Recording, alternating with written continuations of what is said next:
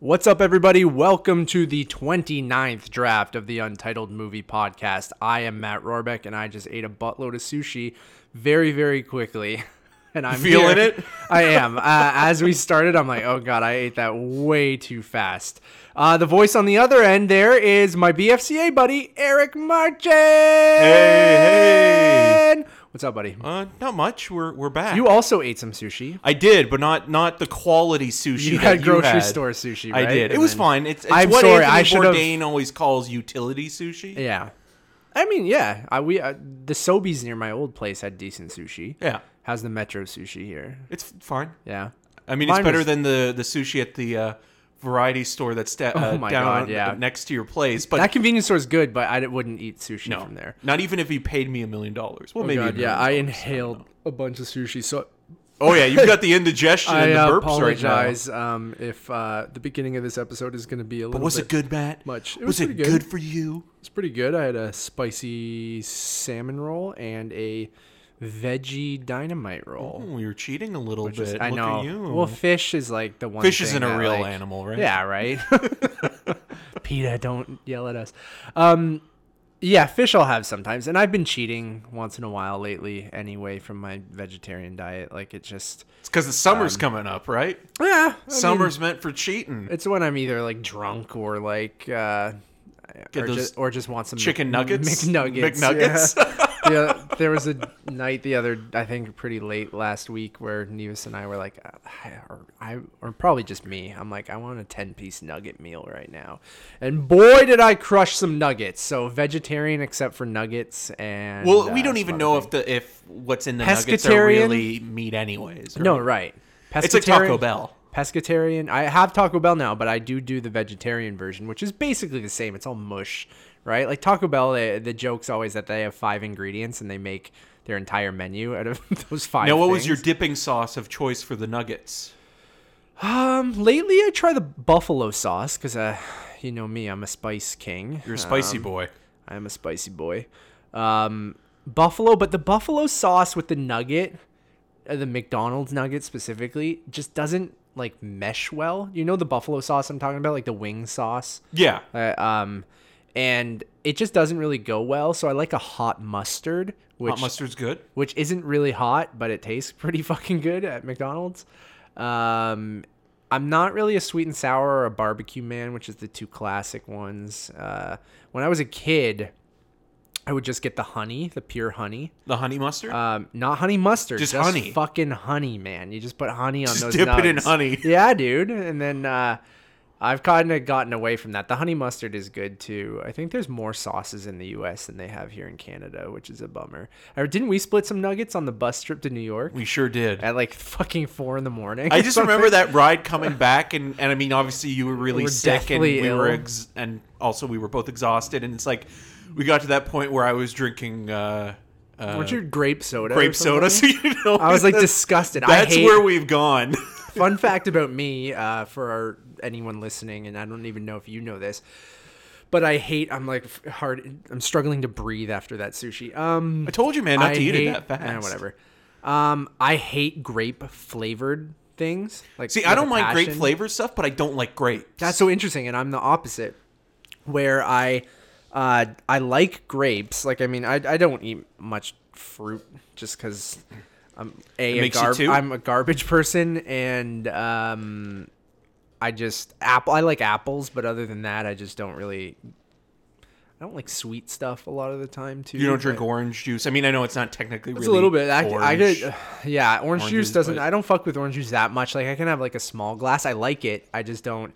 I just don't. Same with most fruits. Like I don't mind them. I just don't go to them. I'm a savory boy. You know. I like those fucking potato chips and uh, and shit like that. Well, what about So- tomatoes? Uh, tomatoes I don't really fuck with other than like eh, like like pico de gallo or like in a taco or something like that. Like I don't like big slices of tomato. I think that's disgusting. Um, So do you make it up with the vegetables then? yeah, I'm a I like yeah, I would say I like vegetables way more than fruit. Uh, a good fucking broccoli or a cauliflower, man. Let's go. Uh, but yeah, I just don't go like grapes. I'll I'll eat, but I just don't care. But grape flavored shit, like the purple grapes, aren't even fucking purple. They're red or green, and the fucking bright purple that they put on this shit. And I just hate grape flavored anything. And there was I like grape freezies, disgusting. Grape fucking children's vitamins, disgusting. Grape soda, disgusting. Uh, grape popsicles, disgusting. I liked Um, it more as a grape kid. candy. I've gone off it quite a bit since I've gotten older, but um, every now and then, you know, when we're uh, driving back from New York, on a the fucking- temptation on a 10 hour in. bus like a bunch of ugh. Yeah. um yeah and then it's the opposite for cherry stuff like i've talked many times of how much i love cherry coke and i love cherry flavored like cherry blasters and um which sounds dirtier now that I say it out loud. Uh, it's a sour candy, if people don't know that. Uh, kind of like a fuzzy peach, but um, Can you can you explain what a fuzzy peach is, Matt? Peach flavored stuff is amazing too. Um, but cherry flavored stuff specifically, like uh, I will fuck with cherry coke until the day I die. Uh, and I love it to death. I had a nice cherry coke during long shot yesterday. Which you can uh, listen to our uh, review. Review, you can. Um, I can talk a little bit about the audience during long shot here. Go for it, go for which it. was trash.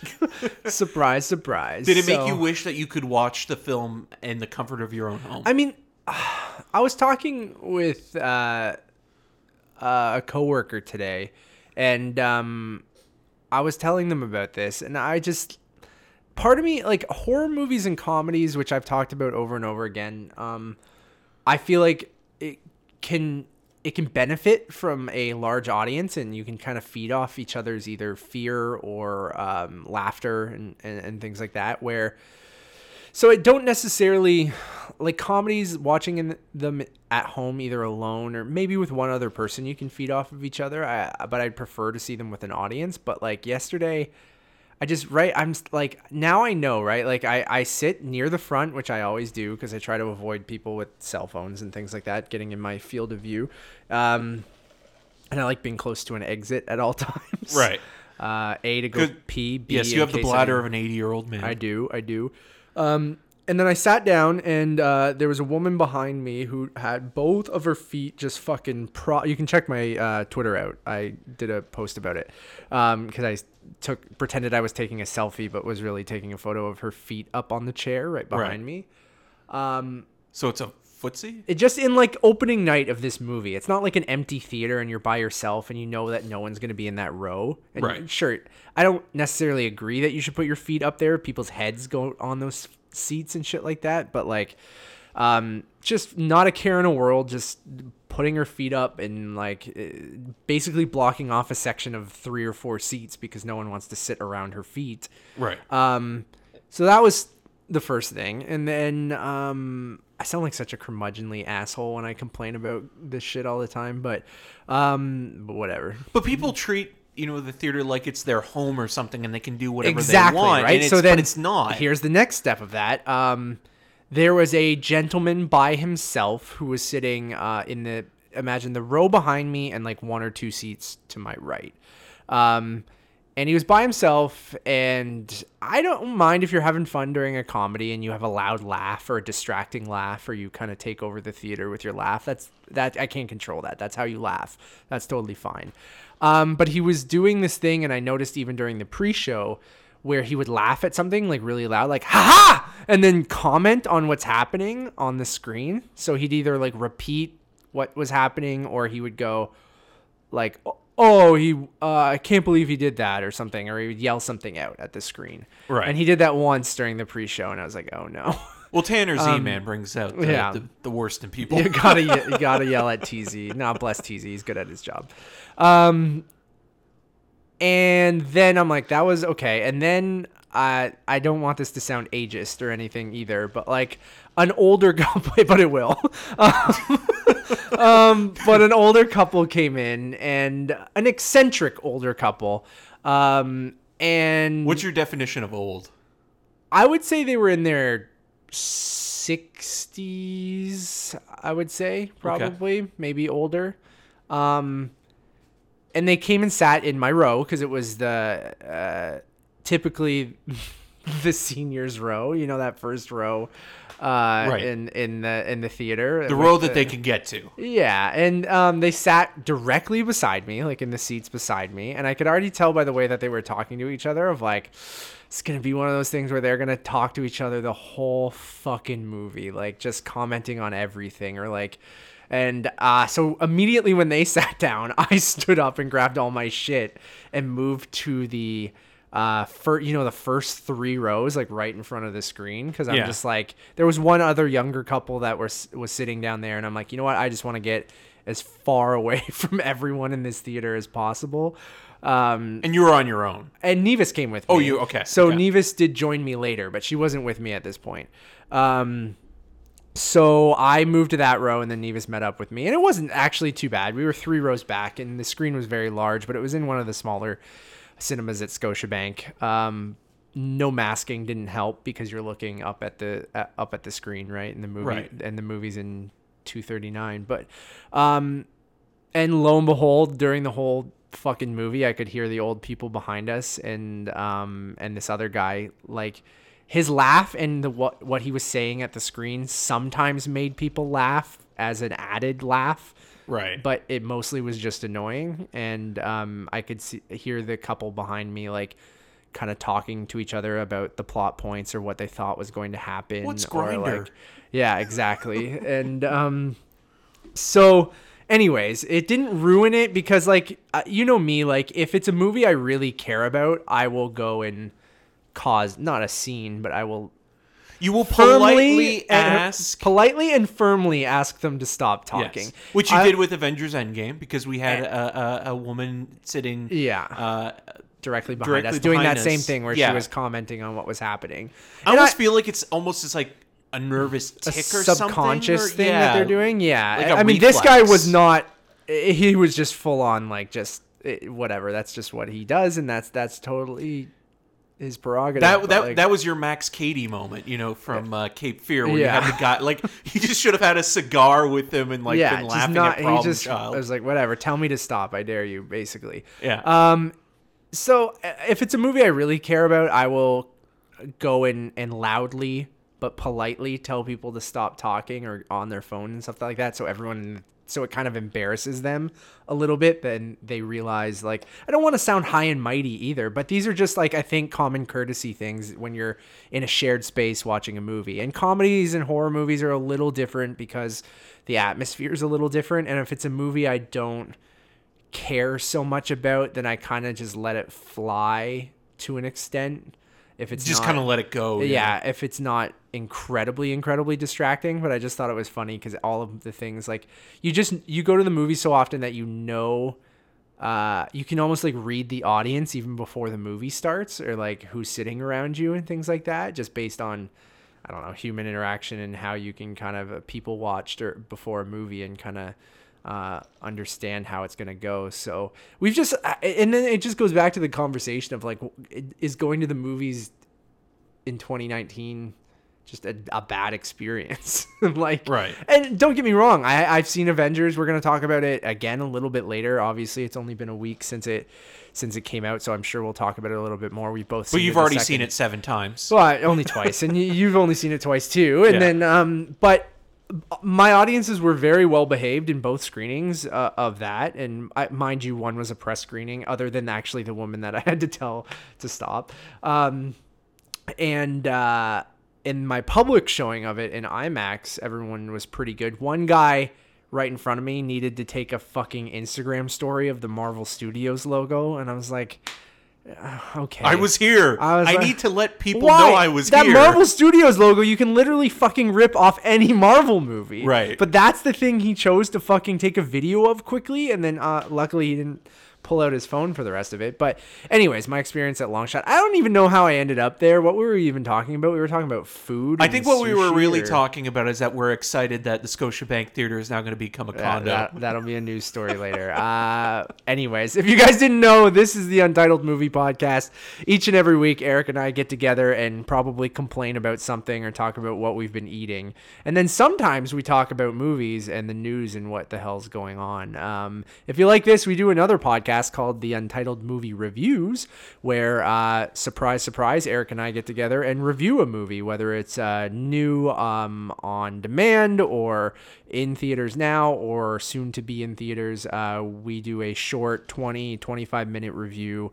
Um, Sometimes 36 if it's Avengers. yeah, Endgame. depending on the the size of the movie and how much we have to say, we go over uh, a little bit, but nothing more than a half an hour, thirty five minutes so far. But Yeah, you it's know. the bite-sized version of the of the actual show.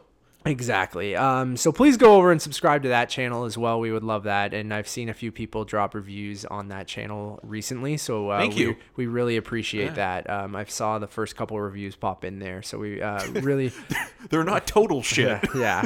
We review movies. You can review us. Go over there. Please give us Yeah. five stars. We beg you. At least it's not Joe Carnahan. Oh God, let's not get into that. yeah, don't talk shit about him. He will talk shit about us. So uh, let's stay out of that. Uh, Eric, what have you been watching, my friend? Well, uh, since the last time we spoke, uh, I've been watching uh, some horror movies, and and obviously I rewatched Avengers Endgame. I do want to plug quickly. Yeah, sure. Uh, yes, I mentioned our reviews. Uh, we have a spoiler-free review of Avengers Endgame up on our review channel. Uh, we also have a review of Longshot, which we just talked about my shitty uh, theater experience. The movie we liked a bit more than my shitty experience. Uh, and we also have a um, last week's episode. If you guys didn't catch it. Um, is a two hour spoiler cast for Avengers Endgame. So Eric and I literally talk about every fucking thing that happens in that movie and where we think the MCU is going in the future. Um, and I've been thinking about it even more since the second time uh, I saw it, which we'll talk about in a minute. We'll try not to spoil anything because we don't want. We should talk about it now then, since yeah. we've, Go we've- for it. we've Yeah, up. Um, yeah, the second time I watched it, I liked it even more. Um, Same. I think I'm comfortable with the rating I gave it and what have you, but Yeah. Um, I appreciated it more, especially again that first act where the heroes are actually feeling the outcome of a loss, and it feels like it's something real in, Yeah. in a comic book movie that usually you wouldn't see in those type of films. Um, and I mean, like the humor is is it works, and the camaraderie between the characters is great. But yeah, I think I think what really sells this movie and makes it a, a- an interesting addition to not just the Marvel universe but the superhero genre itself is just the idea of being a little bit more grounded um, and taking a moment to really let you know things breathe. There's consequences. Yeah, right? yeah, Like the and- and- actions of Thanos in the last movie actually have consequences in the beginning of this, and even lasting. Even uh, we won't spoil anything, but I feel like because of what happens in that first act and the after the first act, the jump that we consider uh, or or see in the movie, I think that shows that there are consequences to what happened in that previous movie, no matter what the outcome of Endgame was. Yeah, and it does it, and it does it in a way again that is solemn and and and you know you you, feel the characters, you know, feeling their their their loss and their defeat. But it, it, again, like it's done in a way that's never. It doesn't feel dr- like you, you don't feel depressed watching it either. Like where Zack Snyder does the the exact opposite with Batman versus Superman and Justice League, where it's like anytime you have kind of like a you know a dour moment, it's it's it feels like it sucks the life out of you. Yeah. And this you're kind of more engaged with the characters and you know enjoy watching them try to problem solve and figure things out and you know leading into that second act. So yeah I, I just appreciated it on that level a little, little bit more in the character work. And i think like the second time watching it the people that really stuck out to me were scarlett johansson and chris evans. And like i mean chris evans was I mean, I, I think is one of the MVPs of the film, but more so just like the tone or where his character goes. Because I mean, for the most part, he's a very uh, virtuous personality, right? And he's the guy that is always, you know, looking at America's ideals, ideals of being, you know, uh, the the land of the the free and the home of the brave, and and and sort of what America has to offer the rest of the world and sort of being the positive or looking at the positive side of things. And that can be very bland after a while, but I think he does it in a very interesting way here and and and again like you feel that you know, like he lost he he he did not succeed where he has you know triumphed in past battles I think you see that with Robert Downey Jr. as well. yeah you And do then, but i feel like you've seen that before with him like Fair. he actually because he's more like because he that is a bit more self-absorbed yeah. playboy quality is kind of like he's grown up and matured over those 11 where years. Chris Evans, Captain America's kind of been yeah where where, where where captain america is kind of like the life preserver of the group. Like he's always keeping everybody afloat you know even in the darkest hour. And here you get some moments with him where it's like you know he doesn't even know what to do. Like he's kind of lost. And i found that refreshing. And Mm-hmm. and i think evans really you know thinking about this movie and his performance here and then thinking of the rest of the movie i mean like casting wise he was perfectly cast in this film and and in in, in the, the series franchise, yeah. which is crazy because we were uh, very skeptical at first, right? The guy who's already who played Johnny Storm in in some bad Fantastic Four movies, Right. and, been in a few other comic book movies before that. yeah, the but um, losers and Scott Pilgrim versus the World. Although he's, I mean, he's good in both of those I agree. too. Totally agree. And then like when he's not doing, you know, a Marvel movie, he can pop up in Snowpiercer and be great in that. And then even in a movie that's not that good, but he's solid in it with uh, Gifted. Um, he's he's interesting. So Yeah, just please don't direct another. yeah. Oh God, no, no. Before I go, yeah. Oh man, it's bad. But Yeah. yeah. no. Shout out to Chris. Shout out to the whole cast. Really, like I don't think there's anyone who's particularly not good in the movie, and I, I like each character arc. And we talked about it for hours and hours um, about how I I was amazed at all these threads throughout ten plus years of storytelling and how they were able to kind of um, wrap everything up, but still leave you kind of wanting more uh, which is, I mean, impressive in the sense of like people talk about superhero fatigue and all that stuff. And I think we, there was a time like maybe four, three, four, five years ago, like halfway through the MCU, where I remember talking to you, and I think we were both feeling it quite a bit. Yeah. Where we were like, man, it's getting exhausting. Like, and it feels kind of like the same thing over and over again. And I really feel like they had a small lull there, maybe like at the end of phase one, partly into phase two when Age of Ultron and stuff was, and Thor Dark World was coming out, and, um, and a few of those other movies. Well, and then, even uh, Iron Man 2. Like I remember with that, it was it was interesting because obviously Iron Man was this huge success, but then the sequel comes out and the criticism was, you know, it's just the definition of a sequel. It's bigger, it's louder, but it's not offering anything new in terms of story. And then part of it also was, well, it doesn't, you know, stand on its own really. Yeah. Um, and you know, people were afraid that that's where the the whole series was going to go is that we were just going to get one after another that was just kind of the same iteration and and I mean for the most part you have to do the origin story to a certain degree but I think they've found interesting ways to kind of go about it especially with Spider-Man with new characters, yeah. because again you don't need to see uncle ben die for a fourth time because i mean you, you have confidence in the audience at this point that they've seen at least one of the iterations that have already passed of spider-man so it's like okay well we get you know the tragic loss of of, of uncle ben you know has has affected peter but you don't need to see it Yeah, and I think that goes for a lot of the characters now too, right? Like as much as they might be introducing someone that we've never heard of before, I think when we get to Shang-Chi or we get to I mean the Eternals might be a little bit more complicated and things like that to kind of explain to people, but now that we have Guardians well because it's a group of Yeah, people too yeah. right? And who they are and what their history is and things like that but when it's a singular character i think they've really nailed it. And it just it was it was growing pains right? Like they were very guarded and protective of these characters at the beginning.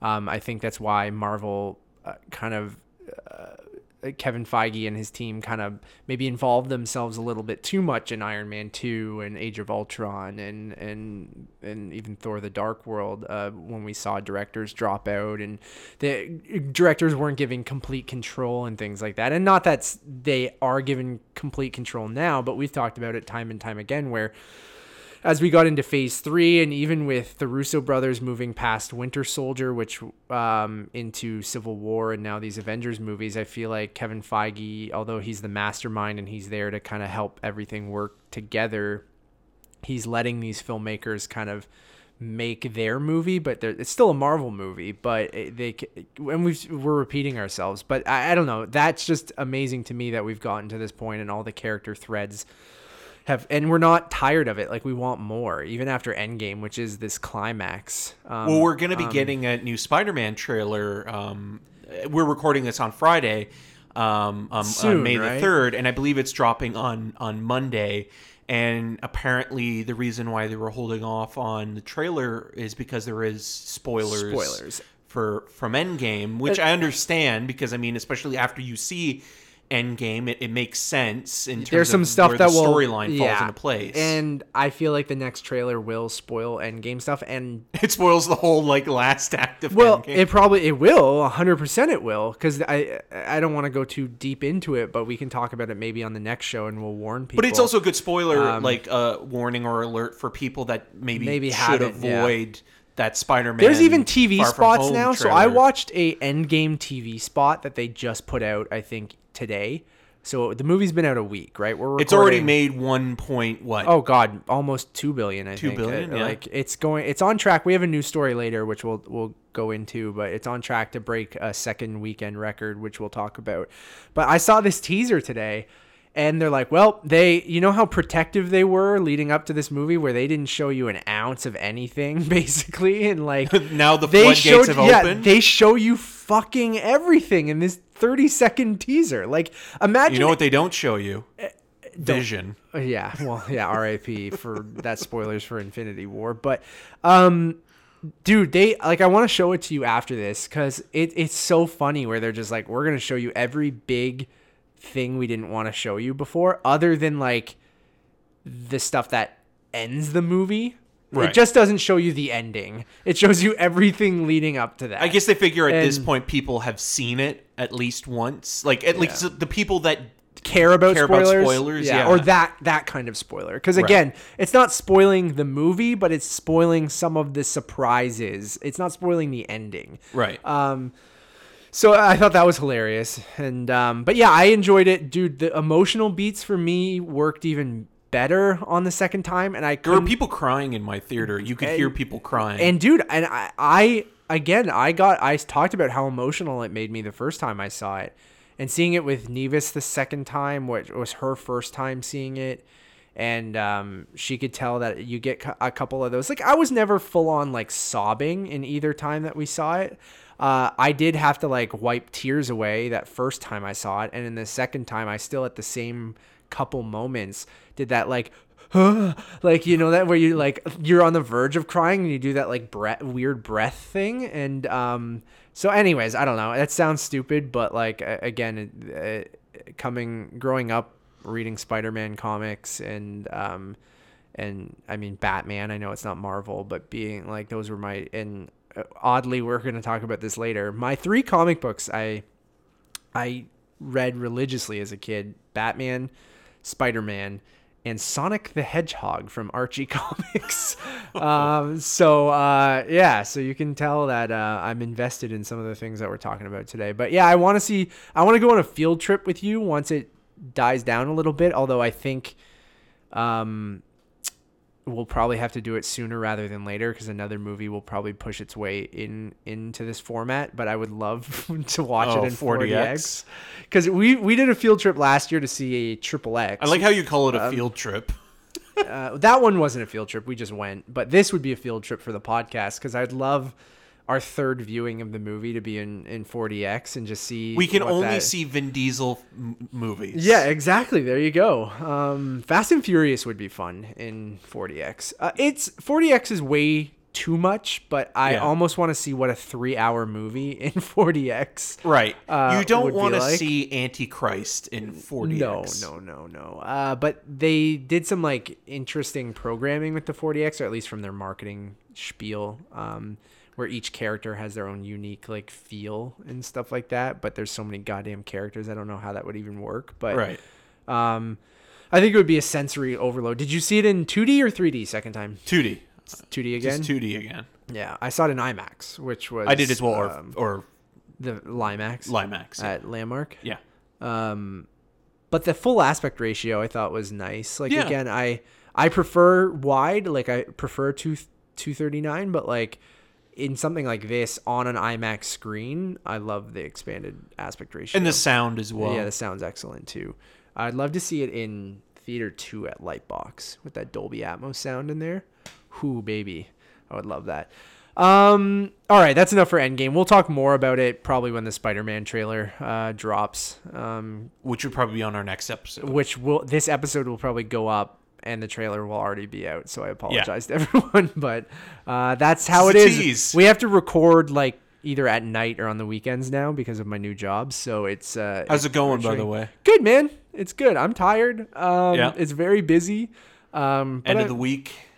yeah, it's a Friday, which is nice. But um, Friday night. my days this week went by so fast and like um and my days go by so quickly because i'm so busy on multiple different like accounts and stuff Yeah. that it's uh You don't even know who you are anymore. no so i mean deep. well it's such a opposite of what it was right i had nine months where i was sitting on my fucking ass watching youtube and like and recording with you and going to see movies so um uh it's a change of pace a little bit and it's it's the screening stuff's a little interesting because I have to either go see like the uh, press slash public stuff on on the evenings, um, which are usually pretty close to the release date, so it's hard for us to get a review out in time. But with Long Shot, I just went to the public showing on Thursday night, and that's probably what I'll yeah. uh, have to end up doing a lot of the times. you weren't cool enough to go to the Queensway with me and Oh. Andrew Feigl. because there was a Leafs playoff game that Yeah. night, or else I would have. How are they doing, by the way? Ah, shut up. uh, we Sorry, I have, I have no stake in, in in in hockey. I know your brother's a. Bruins fan. Yeah, I know. Um, Don't hold it against him. I won't. I love Kyle. Uh, well, I'll quickly go through what else I've been watching. I have to turn away from the microphone to look one second. He's taking Uh, a look. I watched uh, Rogue Nation and Fallout again, both amazing. Uh, can't wait to see uh, what he does with the the next two. Christopher McQuarrie. yeah, are you McQuarrie. disappointed that he said that they are not going to space? Did he confirm that? Yeah. Damn. Uh no, I'm not. Honestly, like I don't think that's the franchise that you I think Fast and Furious is Oh, the one that needs to. to go there.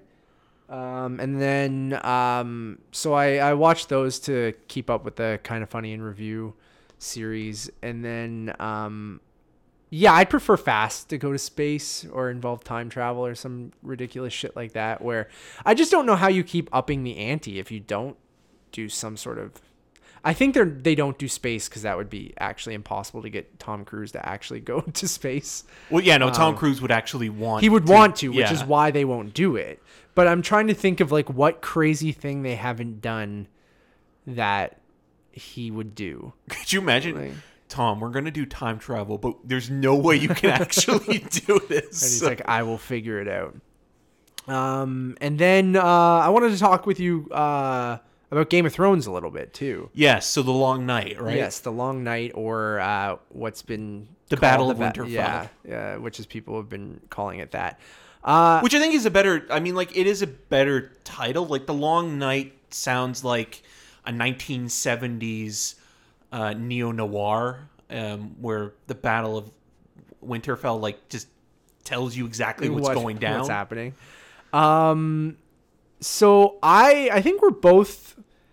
I think this episode's been more divisive than people think it is, and I think we're both. But I also think people are complaining or criticizing certain aspects of it the wrong way or getting technicalities mixed up, and, and we'll go into that quickly. But yeah, I was I was sort of disappointed. I, I was, was, too because the, the the the build up to this episode. this episode and this fight between you know the living and the dead has been building for seasons now since the first scene of the first episode. yeah and and and and it feels like you know with the night king like And even for me, who hasn't been watching it for years, so I, I guess I should mention too.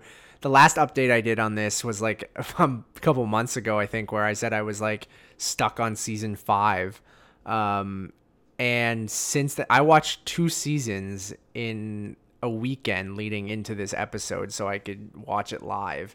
So I watched like 17 hours of Game of Thrones that weekend, last weekend. Yeah. And it was a lot. Right. Um, and so I don't even have, I think uh, uh, another thing too is I don't have the affinity or the attachment to a lot of these characters. I think other people do as well because they've been watching it for eight years, uh, right? Because it was 2011. Yeah. Um, so they've been watching it for eight years. So much like my affinity to the Marvel universe, right, where I'm very attached to a lot of these characters because we've seen them for ten years. Um, I could see why some people uh, are so attached to some of the people in Game of Thrones, where I don't give a fuck about anyone. Like there are You're people more I attached like. to Tony Stark, and some other people Yeah. are more attached to the Stark family. Nice, Yeah. love it. Um, so, anyways, yeah, the episode. I think what you're talking about too is some of the technical stuff, like the lighting. And, I uh, like that it the- was dark. Yeah. I didn't have a problem with that, but where I think people are kind of getting that a little bit mixed up with their criticism is that the compression And and the the, streaming digital. Yeah. grain that you're seeing or the digital noise that you're seeing on the screen Agreed. does distract and take away from The experience. the experience because i was watching it and it's like oh yeah this is why i don't watch these usually when they're You wait when they're for the actually Blu-ray, airing because yeah. they're a little bit better you know like you're still not going to get a 100% you know uh, 4k resolution but at least the blu-rays are they But they're look starting. a little nicer They shoot it in 4K and they Yeah. mastered it in 4K. but this did first- not look like it was Oh god, it looked 4K. off. It looked and, awful. And why I like the darkness is because you had scenes where the Red Witch lights up, you know, these swords, and that's those are great moments. And I liked that they kept it in darkness because it is called the Long Night, and you know you're in this fantasy and it's the world. undead coming to. Yeah. yeah, I get it. Yeah, and and and I actually appreciated that they stuck to their guns and didn't, you know, cheapen it by adding some sort of explanation to why you know like we added extra light sources or, or I'm what have you. I'm totally fine with the lighting and it being dark, but then you need the quality to match that. because- exactly, and becau- that's the problem with it because it did not have the quality of of the, the actual. and this was everywhere because Yes. uh, from HBO in the US, uh, you have it Crave here in Canada. Um, no matter where you watched it, I, and I think it was also because so many people were trying to stream it at the exact same time. Like I think the ratings were in, and it was like 17 and a half million people watched it like right away. yeah. Um, and uh, some, I think, uh, and HBO has just been notoriously, I think, kind of not great at their video compression. And like, I, if you go on Netflix or um, Apple or Amazon, even the streaming quality is pretty good on most of their stuff. Um, you do get the same thing, and what's unfortunate about the lighting is the lighting was fine. It can be dark, but um, these streaming services can't handle blacks very well. Ex- yes, which is the worst thing. If it was in daylight, it probably would have looked okay. Um, but that's not a fault of the show. It's Or the just fault- cinematography. Yeah, and Yeah. I just think blacks handle the worst because even streaming on Netflix, I remember watching Death Note over at Mike's house on a great 4K TV. Um, and any scene that w- and Death Note's a very dark movie at times too, and you just saw the compression on the blacks. They all kind of moray into each other, and you see like grays and blacks, and they all kind of look like a jumbled mess. when it's, almost on- like you're seeing like kind of like static yes, in a way, and right? like or like and, fuzz, and it just can't handle blacks at all. So this episode is mostly very dark and it was just kind of all muddy and in like and I think it did really affect my experience and I think it affected a lot of people's experience and um uh again it, it's unfortunate and we're we're focusing a lot on the technical aspect if we were talking about what actually happened um I don't mind that it's dark but I also just found like the first I do like some of the shots you're talking about with the swords being lit up and some of the action sequences, but for me, it it's not that I couldn't tell what was happening. I just didn't find it very exciting. And Right. The fantasy elements I've talked about on this show are some of my least favorite things in Game of Thrones. I like more of like the the Well, stuff with Bran has always kind of the- been like the, the weakest element. Yeah, and even the the Night King and the and the White Walkers, like I just don't really care about them. And like I like more about the battle for the throne and the chess moves and the strategic murders and like and the surprises that way. And like I I want a calculated murder way more than I want a giant you want you want your Littlefingers. You yes, want your- exactly. yeah. Your Varys's and your like, or your Cersei's, and like, I, and I like mostly, and everyone on the show has that element. Um, but when you get in a big battle scene like this, it just bores me, and like that's the Right. shit that like you know me, like I struggle with like fantasy and and and and stuff like this for that reason and some of uh, those elements. And so for the first.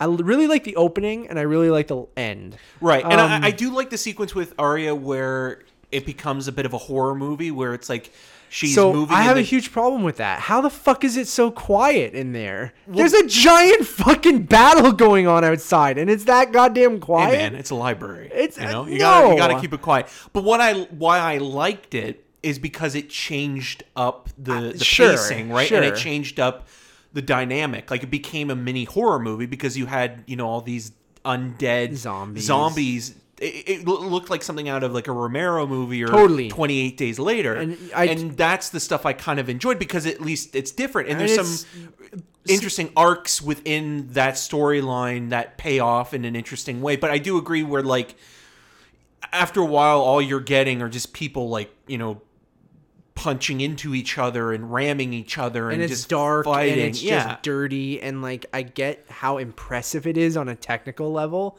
of like how hard it probably was to shoot and and uh and, and act um but yeah I just had some major issues with it and not like it's not that I thought it was a bad episode I Same. just thought like it was okay and like I was I- underwhelmed by I don't as well because spoil it. I don't want to spoil anything, but I just I was totally underwhelmed how it kind of wrapped up as well. And you have eight years of build up, and like you said, this was supposed to be the giant battle that they've been building up to, and it just kind of was like, oh, This to me feels like it's a secondary thing Yeah. where like you're gonna get the last few episodes where it's gonna be dealing with Cersei specifically Yeah. as kind of the main uh, the big bad, right? Yeah. Um, but the th- yeah, the thing is with the buildup of it, it's like the one thing that none of these characters throughout these eight seasons could escape is death, death itself, and I feel that the Night King represents that,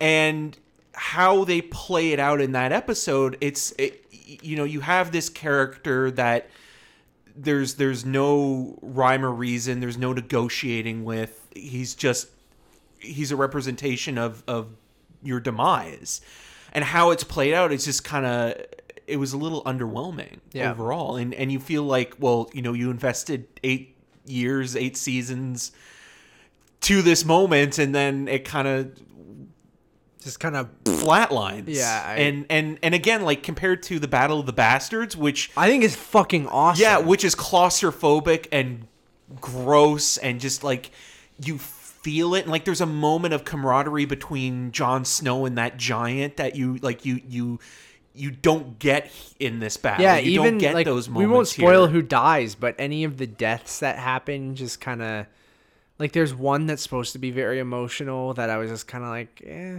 okay. you, you, you kind of feel like it, these are the characters that that meet certain fates. It's like okay, well, this was you know inevitable to a certain degree. Like they they, they were supposed to die here, or they were like they were on borrowed. I think that was a yeah, again. I of this episode, destiny and fate. I thought um, played into it very very well, and I do like the last twenty minutes of this when the there's a, a piece of score that comes in and everything kind of slows down, and then as much as it's underwhelming where it kind of finally ends up, but I do like that sequence, and I do like again you talked about certain characters, and I do feel like destiny or or what they were born for played into that a lot too, right? And then uh, there's we'll talk after this, but there's one uh, redemption was a big thing for me too, Right. That I that um I with a lot of these characters, whether it's Jaime. Jaime's and, the like, most interesting one because there's a character that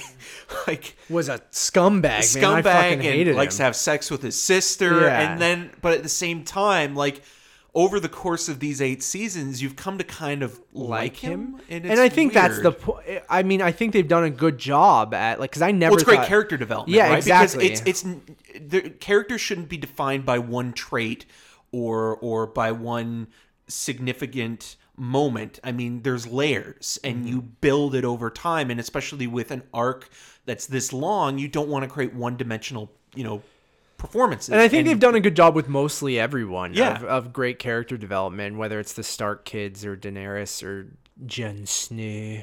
Um, it's I, yeah, I, I mean, I never thought I'd I'd really enjoy the show as much as I I do. I I don't think I'm a hardcore uh, fan like I think some people are, but I think they have eight years of loving the show and waiting and clamoring for it, where I kind of put it out in like a couple months. yeah and the like- fantasy stuff has escalated a lot which is the stuff that doesn't seasons. really yeah do any. And now I'm glad that it's maybe maybe uh, maybe behind us. Uh, and we can focus on you know fucking backstabbing and, and fucking that fight for the throne. Um, but I'm excited. There's only three or four episodes left, right? And like yeah uh, because what there's I think there's six, episodes. So yeah I think there's three left. Yeah. And then, uh, uh, which is crazy. And uh, I do want to give it uh, a shout out. I heard um, that Cineplex, I think, is screening the series finale in theaters uh, in certain cities. Uh, I'll have to try and get details for you guys, maybe on the next episode. But um, I don't think they're selling the tickets. I think you need to get a code from certain, like, uh, I think probably Bell is doing it. Um, so that sounds cool though. I would love to see it in a theater, but I hope they get an actual like digital file and not stream it, right because that would be a nightmare. Um, so you get that sweet compression yeah, and it will be properly masked because it's uh, fit for a TV screen. Uh, okay, quickly, did you want to mention anything else you watched this week? Yeah, so I mean, I'll just quickly go through. Uh, I watched a Canadian or a Canuck exploitation movie from the late '80s called The Brain. Uh, Scream Factory just released a Blu-ray, which I never thought this movie would get one. It's literally a giant brain monster eating people, and it was shot in uh, Mississauga and Toronto in '88. So it's kind of just fun to see like Short Circuit too. yeah, just fun to see Toronto and you know Canada at that point. Um, and David Gale is kind of the only really big star who was in uh, uh, Re-Animator. Um, and then I rewatched the autopsy of Jane Doe. Uh, hadn't seen this since um, TIFF a few years ago. We saw it at uh, Midnight Madness. And the reason why I watched this is because the director of the film, um, Andre Oliverov, uh, is uh, going to be directing uh, Scary Stories uh, to tell in the dark. And I was kind of I wanted to give it another shot, and I think the first half of this film is really well paced. The atmosphere works nicely. Uh, both uh, Brian Cox and Emile Hirsch are excellent together. But then the second act kind of dissolves into your typical jump scare, over designed zombie mutant creatures. And it's kind of disappointing, but you know it, the strength of that first half is as good as any episode of The Twilight Zone or Tales from the Crypt. Um, and it's just a shame that it just kind of fizzles out halfway through. Um, but yeah, I think I think he's an interesting guy in terms of what he does. Uh, he also did Troll Hunters, and there was another movie where I was kind of like, this is an interesting concept, but it doesn't really hold water like um, throughout a an hour and a half running time. Yeah, Um, I I remember not caring much about it at uh, at TIFF, but again, Midnight Madness, such a whirlwind, like that whole festival. Like I, uh, it's hard for me to even remember a single thing that happened in it. So Right. I don't even remember if I liked it or not. So I I wouldn't mind watching it again, but I'm I'm hard to get through another like something like that when there's just I can rewatch Marvel movies for the hundredth time, you know. So. Um, and then I also rewatched. What did I rewatch? There, there's a couple things I, I checked out. Like there, one movie I saw that I hadn't seen before, which was on Shudder, was a movie called Demon Wind. Uh, it was from the uh, the '90s, and it's a terrible movie. It's about a group of people that go to this cabin in the woods. Um, it's not really in the woods. Um, but it plays like your cabin in the wood type movie. They, Right. they stop at a gas station first. The Love old it. man at the Does- gas yeah. station tells them to go down the to the end of the road, and you'll Love find it, this old love it. cabin. And it's about this guy who kind of inherits his uh, grandparents' estate, but Yeah. um, has never really met them. And uh, when he gets there with his friends, uh, some really strange and creepy things happen. The practical effects are actually not that bad. There's one sequence at the end that turns almost into a comic book movie. Um, one of the characters ends up looking like a fleshy scroll.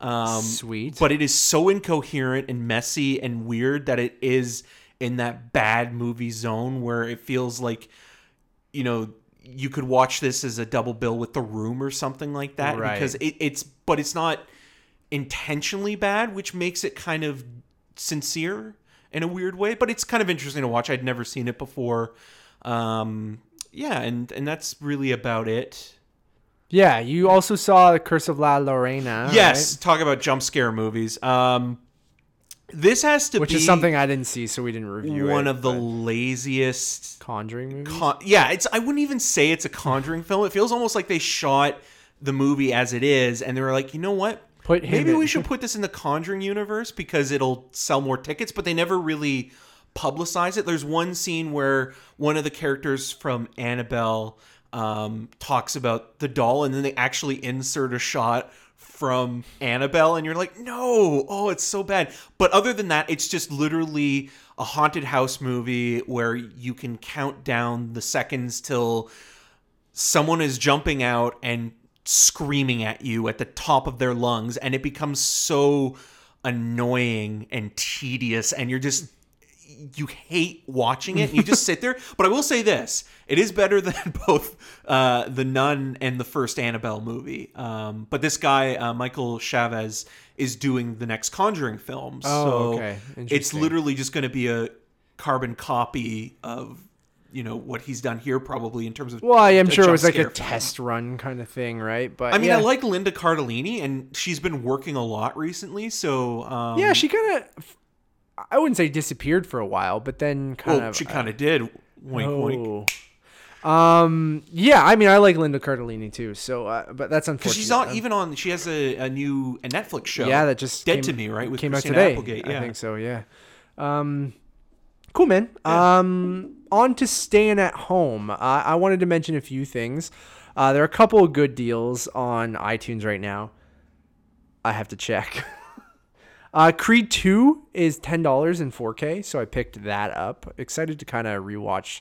Uh, we did our Rocky in review on this show not too long ago. you Uh, could say we rocked. Um, we have a Those review of. Creed 2 as well. If you guys want to check that up, uh, out on the reviews channel or on our main show. Was that before we put? It, we did it as a part of the main show, Show, and like it was each part of our we in talked review. about what we watched. But Creed 2 was before we broke off Untitled Movie Reviews. Yes. correct. Yeah. Yeah. So it's on one of those episodes. Sorry, I should look this up for you. Uh, and then Searching is also ten dollars, uh, which I think is an underrated movie from last year that you guys should definitely check out. I think it makes for a good uh, either rental or pickup. But I mean, for ten dollars, Great John Cho Um, performance. yeah, Not and- so much Debra Messing. you know Debra Messing's bad, but the movie I, I think is surprisingly good, and I think from a, uh, a technical standpoint of how they um, utilize technology, I think is really really cool and well done. And then finally, uh, "Call Me by Your Name" is seven dollars. Um, wanted to give that a shout out too. I think that's an incredible price for that movie. So Yeah, they just pick it up. announced that uh, the sequel um, is is coming out soon. The book, The uh, book, Find okay. Me, which I believe it's called. Uh, Entertainment Weekly posted uh, about it. I think today actually. So those are my three picks of the week. You had a couple one. thing Yeah, that- yeah. So I mean, there's there's some stuff that's coming up in the next week or so, and and uh, I mean, I might as well talk about them now. You're getting movies like Hellboy two on 4K and uh, the Lego Movie Part two on 4K, which I think maybe are worth uh, revisiting. And then um, Shout Factory was nice enough to send me uh, an IFC uh, copy of Ethan Hawke's uh, country biopic, uh, Blaze, about Blaze Foley. Um, and it's about a country singer who's kind of inspired everybody from, you know, the Willie Nelsons of this world to Johnny Cash. And Um, it's a very lived-in, small kind of movie, um, but at the same time, uh, the performances are so strong. First-time actor Ben Dickey in the lead role uh, is fantastic, and so is Ali uh, Shawkat as uh, as his girlfriend. And on top of that, you have people like Sam Rockwell popping up and Richard Linklater, and you can tell like Oh, these, really? these guys are doing you know favors for Ethan Hawke, but it's kind of fun to see them kind of walk on set and have a scene and then you know leave, and and it's not too distracting and. And again, like I kind of feel this movie maybe got lost in you know the Stars Born, Vox Lux, you know, up and coming singer uh, genre that was very prominent last year, and this is kind of a very small, quiet, lived-in movie, and um, I think Ethan Hawke has really strong sensibilities with doing character-driven work, and and whether it be you know documentaries um, like Seymour or or or this, and and you feel um, a certain extent of of you know him trying to get to know the character is more than just you know a Wikipedia bio, Right. which uh, again I appreciated because it's all real singing and you know performances and and you just feel like it's like why didn't this get nominated for like again it's Right. not perfect but why didn't this get nominated over something like Bohemian Rhapsody Right. Or at least get more eyes on it. yeah, right? yeah, and it, it, so it's it's worth checking out. It's it's it's available now on Blu-ray, and um, it's one of those movies that I think maybe you know if you if you give it a shot, you'll you'll like it. Even if you don't like country music, you can appreciate the structure of it and just the story of somebody their somebody's legacy and what they're trying to do and what they're leaving behind and how they leave it behind. And if you don't know too much about Blaze Foley, that's even better because it makes the story more um, interesting and you're emotionally invested in him as a person. And Right. again, Ethan Hawke's not afraid to make him a human being and show his flaws. Cool. Yeah. Uh, all right, moving on to talking trailers, my dude. Uh, we got a couple interesting ones this week. Uh, where do you want to kick it off? Oh, you know where I want to kick it off. Gator bait, baby. crawl. Uh, yeah, Crawl. Uh, I just watched the trailer. I've been a little bit behind. It's it's interesting doing this now because when I was at home during the day every day, I would be up on every piece of movie news because I'd be on Twitter all day. Um, now with my new job, I'm actually quite busy. So there's some things you told. There's a couple pieces of news that I literally didn't even know until you told me today as I was putting this show together. Um, and Crawl was a movie that where you texted me. You're like, "Have you seen this trailer yet?" And I'm like, "I have not," and I just watched it. And boy, I'm in. Yeah. I'm in. It looks so dumb, but I'm I'm hella in, man. So directed by uh, Alexandre Aja, who directed High Tension, but more specifically in how this relates to Crawl, uh, Piranha 3D. Yeah. Which I find that is, for, for me personally, an underrated guilty pleasure. Totally. Not Piranha 3 Double D. That's a piece of garbage. It is very bad. It's awful. Uh, but Piranha 3D is a fun film, and I remember seeing that in late August. At that in the Expendables as a double feature, Oh. and was just Great. yeah, like it's it's that that would have been a perfect drive-in Grindhouse, like kind of like movie. grindhouse yeah, kind of yeah. night. Yeah. Um, so yeah, so he's kind of playing in similar territory with a monster movie with this alligator stalking uh, a girl a who's trying to look for uh, yeah. her father during a hurricane, In and then also in, in incorporating the the disaster movie into it as well. And this trailer, I mean, you talked about Hobbs and Shaw should win, you know, for best short film. This Yeah. thing deserves It's- an Oscar because it is selling you on how ridiculous it is, and even you know the effects don't look great, but it's kind I of think it's charming. part. Yeah, part weird- of the charm. way. I think yeah, would be that, like that B movie vibe, much like Piranha 3D, right? Or um, yeah, and I and and I weirdly like you know it's going to be extremely graphically knockoffs. violent. Oh too. yeah, hugely, and and like it might not even all be with the gator as well. Yeah. Like it'll probably be like there'll be shots of like you know Barry Peppers in this, and Yeah. he'll probably have like a infected leg or something Yeah. like that, and he'll focus on that for a moment, and it'll be an exploitation film. But I'm it looks like it's gonna it was be a lot Par- of fun. Is it Paramount? yeah. Yeah, I was surprised at that when I was watching the trailer. I'm like, this looks like a Well, I'm also surprised it's getting a July release. Like this is usually a film that gets released at the very end of August. Yeah, like. The the second to last week or Labor Day weekend. We haven't got a good like alligator movie in a while, you know. Well, the last one was what Primeval or, or Oh, uh. Rogue, which the, was like, with uh, Sam uh, Worthington. Two thousands or 2009, 2010. It was with the guy from um, I can never remember his name, Dominic Purcell. right from Prison Break. Uh, Yes, he was the lead in that, and that was a Disney movie too. really? Yeah. like a Bone Or- Vista yeah, Buena Vista, yeah. Touchstone or whatever. Or yeah, interesting. That would have been one of their like. It was one of their later ones. Yeah, Yeah, 'cause because they it was don't- 2009, I think. That's weird, man. Yeah, I, I don't remember it much, or I think I was working at the theater when it came out at Cineplex. Um, I think so, ten years ago. Yeah, about. Uh, yeah, this looks ridiculous. I, I'm I'm very in. I, I'm sure it'll be. It is R rated and stuff too, right? Yeah. Like, and um, it, it looked like it's going to be graphically violent and just goofy and over the top and uh, And the two leads are from the Maze Runner movies, so it's like. right. yeah, just it's this Maze Runner sequel. Although it's so weird, like Barry Pepper was one of those guys in the late '90s, early 2000s that was going to be this big star, and like you look at stuff that he's done in Saving Private Ryan and 25th Hour, and you're like, what happened? And then anytime he pops up, I, I always like seeing him, and I kind of wish that he was in more movies. But then when he does pop up, he pops up in the most random of films, like the Maze Runner movies or like Snitch. Remember with the the Rock Yeah. Oh God. with that sweet goatee. Barry Pepper always has great facial hair. Yeah. Yeah. Uh, a lot of the times, and yeah, I, I I'm totally into this man. Like it looks like a fun B slash exploitation movie, and um, uh, I'm gonna be there day one. I'll be there. Hell yeah. Uh, see, again, that's the kind of movie you want to see in a theater with a With group, a of, group of people people. and you you are don't care- respectful of the of the genre and Yeah. want to, you know, you want them to be into it. and be a little bit over the top. Yeah. But um, but also don't ruin it for everyone else. Yeah, that would be fun with a packed theater on like a, a Friday night, like late night show. Oh yeah. Um, but I don't know how well it's going to do though. No, I think it'll be Um, one of those movies that like literally just kind of opens for a few weeks and then by the end of Ju- July and early August is gone.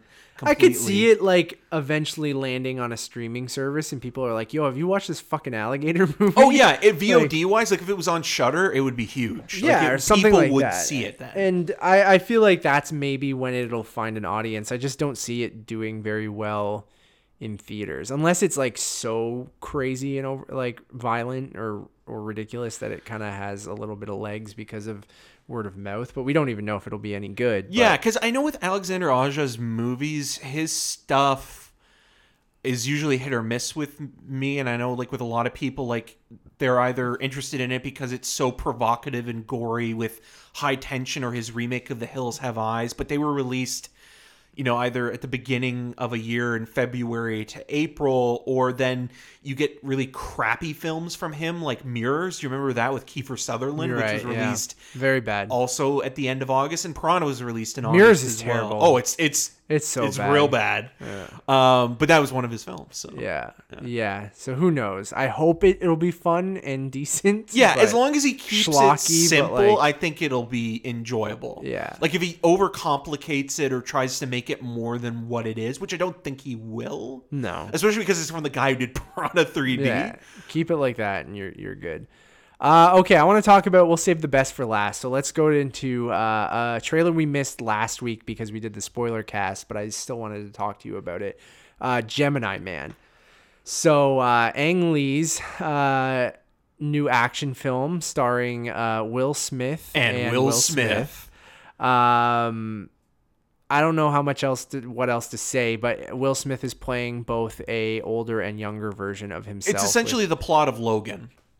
Yeah, and um, it's going to be shot in 120 frames per second. Yeah. Right. you can even tell with the trailer it looks a little off. Like Yeah. I hate just saying the word digital, but it does Well, I mean, when you have a whole digital character with the de aging thing, which seems to be like the big fad right now in Right. movies, like look at we can de age people and make it look, uh, I'm using air quotes, realistic. And I think obviously we've seen it a lot in the Marvel movies, and, and we're going to see it in The Irishman later this year. Right. Um, and sometimes it works, but I think it works best when the actor actually still looks really good for their age, and Will Smith looks great for his age. Right. They didn't have to do that much, right? Like he does look like a Will Smith from his 20s. And, Yeah. And the and it But that also look, might be a problem because we know what Will Smith looked like in his twenties, right? Like it wasn't we- that we- long ago. Right? Yeah, and well, we grew up with Will Smith on Fresh Prince of Bel Air, where like if it was somebody that was an older actor that we didn't have a frame of reference for as as a younger uh, person, that might take away some of that a little bit. But because we we we know what Will Smith looked like as as a kid, like he's you can tell. Like Right. the the waxiness of of his And I think that's the biggest and- issue with a lot of these the de aging process. Everyone looks too smooth, and Yeah. I know that's a big complaint that you had in Star Wars, and I think in a lot of the Marvel stuff too. Well, even in? Captain Marvel, like Yeah. like especially not so much Sam Jackson, but more Sam so Jackson Phil- was more makeup. I think, yeah, but right? like Phil Coulson, you can tell. right, yeah, yeah, yeah. Oh yeah, uh, and like Michael Douglas and uh, um, a a lot of the people in in I mean even Robert Downey Jr. when he does the de aging with his uh, I know that's supposed to be a digital projection that he shows, so that's a little bit I guess they could get away with that a little bit more. More. But but yeah, again, you can tell how smooth he is and yeah. like supple. and I mean and um uh, in Rogue One um with uh, oh god why am I blanking Peter on- Cushing. yeah Peter Cushing but I forget the character's name uh, what's his name? Admiral. All I'm thinking is Admiral Akbar right now, but like No. it's not Akbar. I know who Akbar is, but God, we're such not Turk. Turk. Tur- Tuck. Turk. Oh, God, why are we blanking on this? I'm gonna Google Peter it. Cushing, Peter Cushing in Rogue One and uh, star of many Hope. Hammer horror movies. Peter Cushing. But he looked really smooth, way too smooth. Well, I mean, he also, I mean, it wasn't really Peter Cushing, right? I know Peter Cushing's but- been dead. So they since actually the 90s. S- sure. So I mean, they actually had to put his full face. Yeah. Uh, I mean, but they still do that even with people who are acting as themselves. It's all but- in the lips and in the eyes, and then yeah, like the the smoothing effect where it's like you get rid of the wrinkles and stuff. It looks like they they're they're made out of plastic. Yeah. Sorry, I'm looking uh, up. We're such fake Star Wars boys. God, what am I? Uh, Grand Moff Tarkin. Tarkin. Damn it, Moff Tarkin. Tarkin. How would we forget Tarkin? Fake fans, fake fans. We're fake fans. Um, Phonies. Yeah, Gemini Man. I don't have much to say. I mean, it looks like a. I like Ang Lee. Um, I. I couldn't get through Billy Lynn's uh, Long halftime walk. so I'm worried about. Like I know me, and I'm a glutton for punishment, and I'll want to see what the 120 frames version of the movie is like.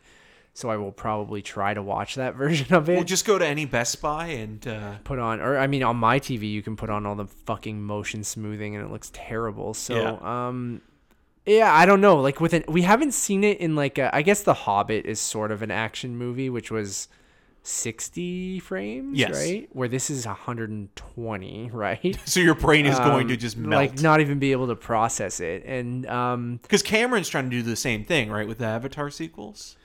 I think so. Uh, or he may have a version that's like that. Um, but that might work with all digital characters when you're on Pandora and stuff like that. I mean, there's a lot of human characters in, in those movies too, so we'll see. But uh, with something like Billy Lynn, with just live action and uh, drama, it just felt off putting. And then in something like The Hobbit, I felt like the clarity was almost too clear to the point where it like looked like you were watching a play. Like you could see the sets and like the Yeah. makeup and like it was just Well, all the art direction and and and like you could tell everything was fake. yeah, because everybody. I remember when that came out, that everybody said it's like watching a soap opera, right? Yeah, that's and, the look that you get, right? Yeah, and and that you can tell that it's kind of a little too glossy, as though it's like looking out a, a, a window that has a little bit of like uh, condensation on it or something. And. I think like our brains have just been trained for a hundred years to watch film in a certain way, right? And like,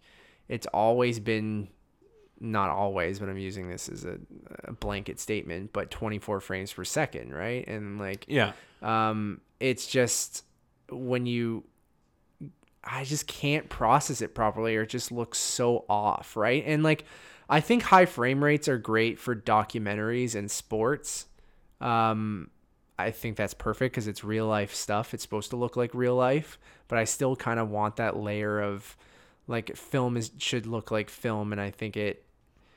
I, I mean, I and you know me, like I like embracing new technology, and I mean, but 3D was the one that I completely shut down, and I'm like, this doesn't add anything, and I don't know if 120 frames or 60 frames is really going to add anything that we really need. Right. I'm not against the experimentation. Though, No, same. either, So, but I- I you know, just I'm always I- I- curious. I, I just don't think that there's been any successes so far.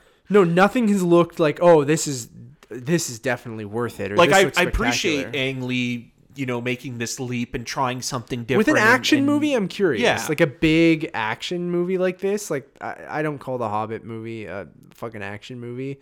So like, um, I, I'm just curious with like a it's. Is he playing a police officer or something? No, a is it? hitman. A hitman. Okay. Yeah. I don't even remember what the trail, what was in the trailer. He's playing an young- aging hitman who his younger version is now targeting him. right? So and like- Clive Owen works like for Loop- like this cloning like Looper, company. sort of like Looper. Yeah. Or like Logan, where it's like you have two versions of. See now, if Looper was made today, they could have just de-aged Bruce Willis instead of getting Joseph Gordon-Levitt with uh, some bad makeup on. I like Looper. I'm i do not- too. yeah, I do but- too. And I actually I actually kind li- prefer that just because no, I do. I do too. I'm just mostly. It's joking. not as distracting because you're kind of like looking for the seams Yeah. in in the actual. I would much prefer you always cast an actor who sort of looks like the older actor rather Yeah, than well, that's why I rather have had like Jon Bernthal play Robert De Niro in The Irishman, right? Right. But I mean, like, I'm sure Scorsese, like, out of any of these movies coming out, like, the make or the the he the won't VFX put for something out that, like if it wasn't. yeah, is going to be the best that it can be. But I still worry about it because, like, we we haven't really seen anything. But it boggles my mind that ILM is working on like a, a Scorsese movie. But hey, that's And, but that's but that's also interesting, and and and it's not limiting to just a one type of movie. Yeah, right? no, I know. They've Um, always done big action movies or Marvel movies or Star Wars movies, right? So it's just interesting that uh, like a a crime drama by um, Marty Scorsese is being such heavy special effects from Industrial Light and Magic. So it's just crazy to me, and I I hope it's not distracting, and I hope they don't have that glossy look. But like again because we kind of know what De Niro looks like as a younger man, and we know right? what the effects are probably going to look like because it's the same company who did the stuff in Star Wars and did the stuff in Marvel. And yes, they keep getting better and better at it. Don't get me wrong, but, But they still haven't Um, cracked the code yet. There's still this uncanny valley yeah, quality to it all that feels like it's it's very synthetic. And And, this- it, it works. It, it, I think it does work the best for like sci-fi because like you can use that. Like I remember uh, with Terminator Salvation, the way that they kind of did that with uh, Arnold Schwarzenegger and used you his can buy into it a little bit more. Yeah. and he was also he's also a fucking robot, so like it's okay if he looks a little off, right? Like Yeah. or not human, but when you have a serious crime drama, um. I'm I just don't know, man. Like I, I'm very curious to see that first trailer and see how uh Because if it doesn't Um, work, it's going to like the whole movie will crumble. Because I've heard a good chunk of that half of the movie is that, yeah, right? Yeah. And it's supposed to be him in his what, 20s? yeah, twenties, thirties. Yeah, or early 30s maybe. And like, yeah, it's going to be fascinating, man. We'll see. Uh, and then the final trailer I wanted to talk about was uh, Sonic the Hedgehog. We finally got our. Well, I mean, we've seen what he looked like for a little while now due to uh, a bunch of leaks. Uh, but we saw him in action for the first time. Uh, He's got teeth. he does have teeth. He has weird legs, and uh, so, anyways, I I don't know what you want to talk about in this. I mean, I I teased it earlier in the show. I've always been a huge Sonic the Hedgehog fan since I was a kid. I was obsessed with the Saturday morning cartoon. I was obsessed with the video games on on Sega, Sega Genesis. Genesis. I loved Knuckles the Echidna, or how do you pronounce that animal's name? Echidna, I think. Uh, he's the red guy. Yeah, I know with Um, the with the spiky. Yeah. and he he like kind of glided. Um, I was obsessed with the Sonic games as a kid. I was always a Nintendo kid, but my uncle Mark had a Sega Genesis, and I played Sonic there. And then I he eventually I think gave me his Sega Genesis, and I remember playing Sonic Three, where you could put Sonic 1, 2, or no, wait, or Sonic and Knuckles, sorry, you could put Sonic 1, 2, or 3 on top of it. So it was like a double cartridge.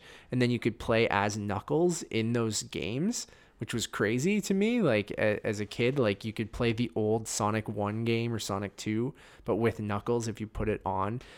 And I and yeah, I read the comic books religiously, dude. Like every month, I had to go get Sonic the Hedgehog from the comic book store. Uh, shout out to New Books that used to be. Um, I think they're still around, but the one I went to, which was by the old Blockbuster near my parents' house, if you remember when that was there, by the Arby's. Yeah. Oh yeah. Yeah. Um, so New Books is there, where, which is where I would get all my comic books. And I read Sonic the Hedgehog religiously, and then I watched the Saturday morning cartoons. And he always loved chili dogs, so I hope that's in this movie. Anyways, getting back to this, That was like Garfield with lasagna, um, right? Yes, it was Sonic's thing. He loved chili dogs. Um, so we see Sonic in here. We have James Marsden playing the human character that teams up with Sonic. Wishing Uh, he wasn't in it. You have Jean Ralphio. Um, uh, what's yeah, why am I? It's Friday night and I've worked all week. Who plays John Ralphio? It's Oh. Ben Schwartz. Ben Schwartz. Ben Nailed Schwartz. it. Teamwork. Um, ben Schwartz uh, voices Sonic the Hedgehog, and then you have Jim Carrey. Um, which what was his last comedic role before this? Probably Oh God. Um, Dick and Jane. That was a while ago, right? Mr. Popper's Penguins. Right, maybe something like something purely comedic. But you have Jim Carrey playing Doctor Robotnik. I was gonna say the number twenty-three. uh, or Doctor Eggman, or um, Cuckoo Kajou. yeah, Dr. Eggman or Do- Dr. Robotnik, um, however you want to uh, call him. And um, the trailer, um, very strange. It's a, a hybrid, obviously, live action, um, animated. Uh, Sonic is from another planet, and he meets up with um, James Marsden's character, who is a police officer. Um, and uh, I don't even know what the fuck is happening, but Dr. Robotnik gets involved with the government. like, um, to me, it looks because they're a lot- hunting down Sonic because he's an alien. Yeah, Is to me, it looks a lot like they're trying to capitalize on um, Detective Pikachu. Right. Um, and also, I mean, like, we've seen this before where video game adaptations specifically go completely 180 and don't work at all, whether it be Super Mario Brothers or Assassin's Creed Prince of Persia. Prince of Persia and anything in between. And also, I mean, like Paramount's weird where it comes to their late winter releases. So, you know, sometimes they work, sometimes they don't. Um, Bumblebee was something that kind of was a surprisingly well done movie and kind of changed lanes from the regular Transformers films. But then they had, you know, monster trucks uh, a couple years ago, which this is what it really reminds me of, and a little bit of of Howard the Duck as well, where like you have this alien creature hanging out with a human, and then they have to go and fight this creature, another creature that's bigger. Uh, the only thing that's different there is that you know nobody's gonna fuck Sonic, where the way that they um, there's a there's a sex scenes between uh, Lea Thompson and uh, Howard the Duck, Oh God, I've never. and it's been it. debated for years that did she actually fuck the duck? Oh God, I've never seen Howard the Duck, so I had no idea. Uh, that's fun. Yeah. Um. So yeah, I mean, I like seeing Jim Carrey be goofy again. Um. I don't know if it'll work. I don't think it really worked all that well. It feels like trailer. he's trying to go back Um, to his comic roots of the 90s and Yeah. it just feels dated. Yeah, but I'm okay with that. And Sonic's a '90s character, right? Like, I mean, I like um, Jim Carrey, but it just feels almost like this is kind of I'm kind of tired of it. I don't know. Maybe I don't am just know, for- older now. I don't Yeah, a hundred percent. Um, I just like to see him make a little bit of a comeback, and I think he was so good at when we were younger, and I think whether it's a new generation of kids, like this is very much a kids movie. It looks like a kids movie. It's not, eh, but it's funny. The people complaining about it are people our age because we grew up with Sonic the Hedgehog, and they're they're weird. weird Hashtag not my Sonic. they're they're really attached to this character uh, for some reason. I mean, I love it, but I don't really care. I, I I'll say like, yeah, he looks weird. Yeah, well, I, I I- think the uh, teeth, especially, like, Yeah. the more human you like, the human Make- characteristics. They just made him- too human-like. Like his legs are too like I show I shared a photo with you of someone. I should give the person credit. I'll look on my Twitter. Um, and this will lead into our first news story. We might as well just transition into that after talking about it. But I mean, the trailer did not look very good. I like seeing Jim Carrey at the very end in the full Doctor Robotnik getup with the bald head and the giant mustache, Right. Uh, which looks like it's they might be going to Sonic's home planet, which is why it had all those mushroom things in the background. Um, so maybe the last act of the movie takes place on Sonic's planet. They but- find a Sega Dreamcast. Well, even that like every hero has a Genesis line is like, Yeah. oh god, a little. well, somebody posted a photo of um, Phil Collins. oh yeah, that's the hero who has a Genesis. Oh, I know a the- Genesis. I know, I know, I got it. Uh, I want to give credit to the person, uh, and you guys should check out this this this tweet. Oh, It's- is it is it the Tails thing? Well, the tails thing is very funny. It's very disturbing. yeah, with that that meme fox, um, and then, God, or I maybe just texted it to you, so I probably don't have the person who actually uh, made it. I probably just saved the photo on my phone. Um, yeah, so there's this image, and maybe I'll tweet it out. I gotta find who it um actually actually did it, but just in a simple redesign, kind of just shortened Sonic's legs and made them less muscular and kind of enlarged his head a little bit and made him more accurate to what the character sort of looks like in the 3D video games, but still has like that realistic kind of fur and and and or whatever a hedgehog has like spikes or whatever. Yeah, they've made him look like- too human. yeah, And yeah, like it's just creepy and off-putting. Agreed. Like eh, he should look like a cartoon character. Still, Yeah. he's a fucking alien. Who I don't want my Like, Sonic looking buff. No, like he's just his like I get he runs fast and shit like that, but who fucking cares? It's Sonic the Hedgehog. So the trailer doesn't look very good. I mean, I, I, who cares really? Right. Like it's a kids movie and um again, like well Detective Pikachu looks like it's going to be very stylized and and looks like it's it At least looks- they didn't put a six pack on, On Pi- Pikachu. yeah, exactly. Um, I was gonna make a really crude joke, but I won't. Um, if you want to see some deviant art, just search Sonic the Hedgehog deviant art, and you'll see some fucked up animated shit. Man, people love this character in a weird way, which I never understood. Um, so that leads into let's just. Do you have anything else to really say uh, the trailer? No, Or I, I just yeah, I think it's kind of a generic kids movie that is getting a winter release that will maybe do okay, maybe. But here's the thing now. So let's that's it for trailers. Let's get straight into the news. There's a bunch of stuff we want to talk about, but we might as well stay on Sonic the Hedgehog. So the director of the movie um tweeted out that like, "Hey guys, we hear your complaints on the design of Sonic." So I'm going to fix it. We're going to go back and fix the design of the character and make this right. Uh, which is bizarre to me. Um, one because these images have been leaked for a while, where people have been like, "Man, Sonic looks really weird." I get that that's inside baseball, and that's probably a, a small few that probably actually saw that leaked stuff in like film Twitter and things like that, or like hardcore Sonic the Hedgehog, really hardcore Sonic the Hedgehog fans. Just hardcore and yeah. Sonic the Hedgehog Dude, do not don't search together. Sonic the Hedgehog hardcore. You'll see some fucking crazy shit. I'll show you after. Do I Um, want to see it? no, you don't. Um, so I just think that this is like, how did they not see that coming? Like, they saw the design of this character and was like, yeah, you know what? No one's gonna have a problem with this. Sonic fans are going to be thrilled, and uh, He's going to be the sex symbol of 2019. I just don't understand how you fuck it up that much in the point where you're making this movie and designing it and and why not just make him look actually like what Sonic the Hedgehog looks like and just kind of make a digital like Pikachu looks like fucking Pikachu. Right. And Charmander looks like Charmander. Yes, they're like look like realistic or semi-realistic. well, it's the it's the fur and the Um, texture, right? Yeah, but that they they them- look like they would live in that world, right? In Detective Pikachu, at least from the trailers we've seen.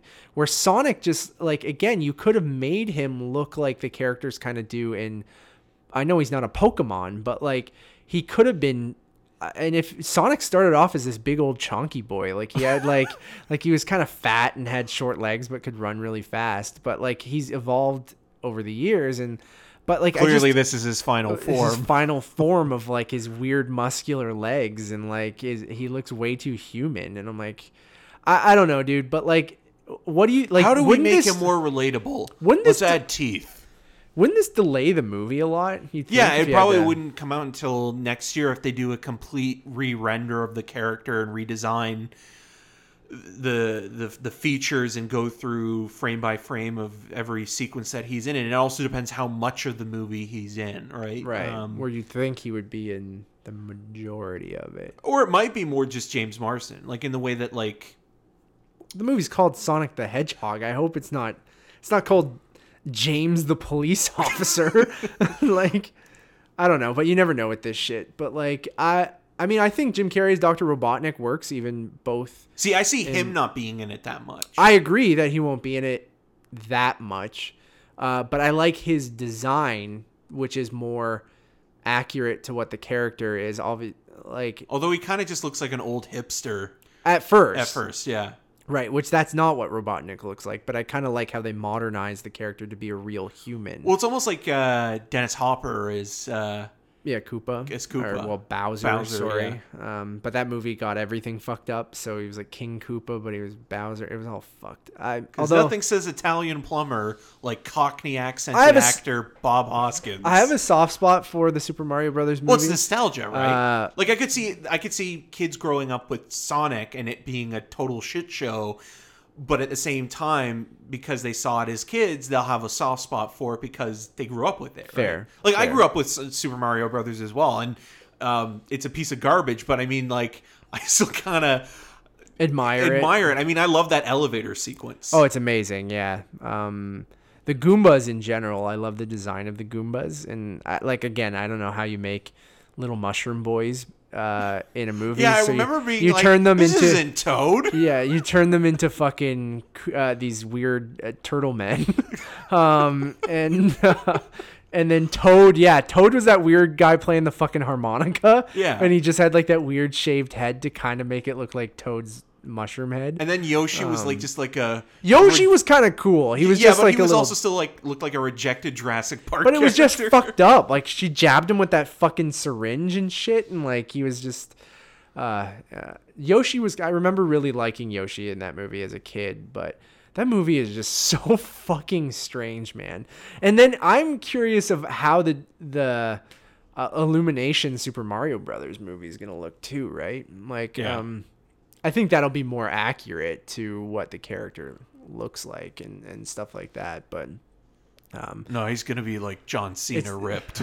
oh, nice segue. We'll get to that soon. But, anyways, this whole thing about the director coming out and apologizing right away after the trailer and saying we're going to change the design of the character is just mind boggling to me. Like, Well, it reminds me a little bit of like when people were complaining with the first trailer and teaser for The Dark Knight Rises with Bane and the voice, and people couldn't, you know, hear. during that IMAX preview, right? Yeah, Because and- and people Nolan's were like, original. "Well, I don't understand what's going on. Can we get a re-recording of this? And Nolan was like, "Yeah, it's not completed yet. We're gonna do another sound mix on it."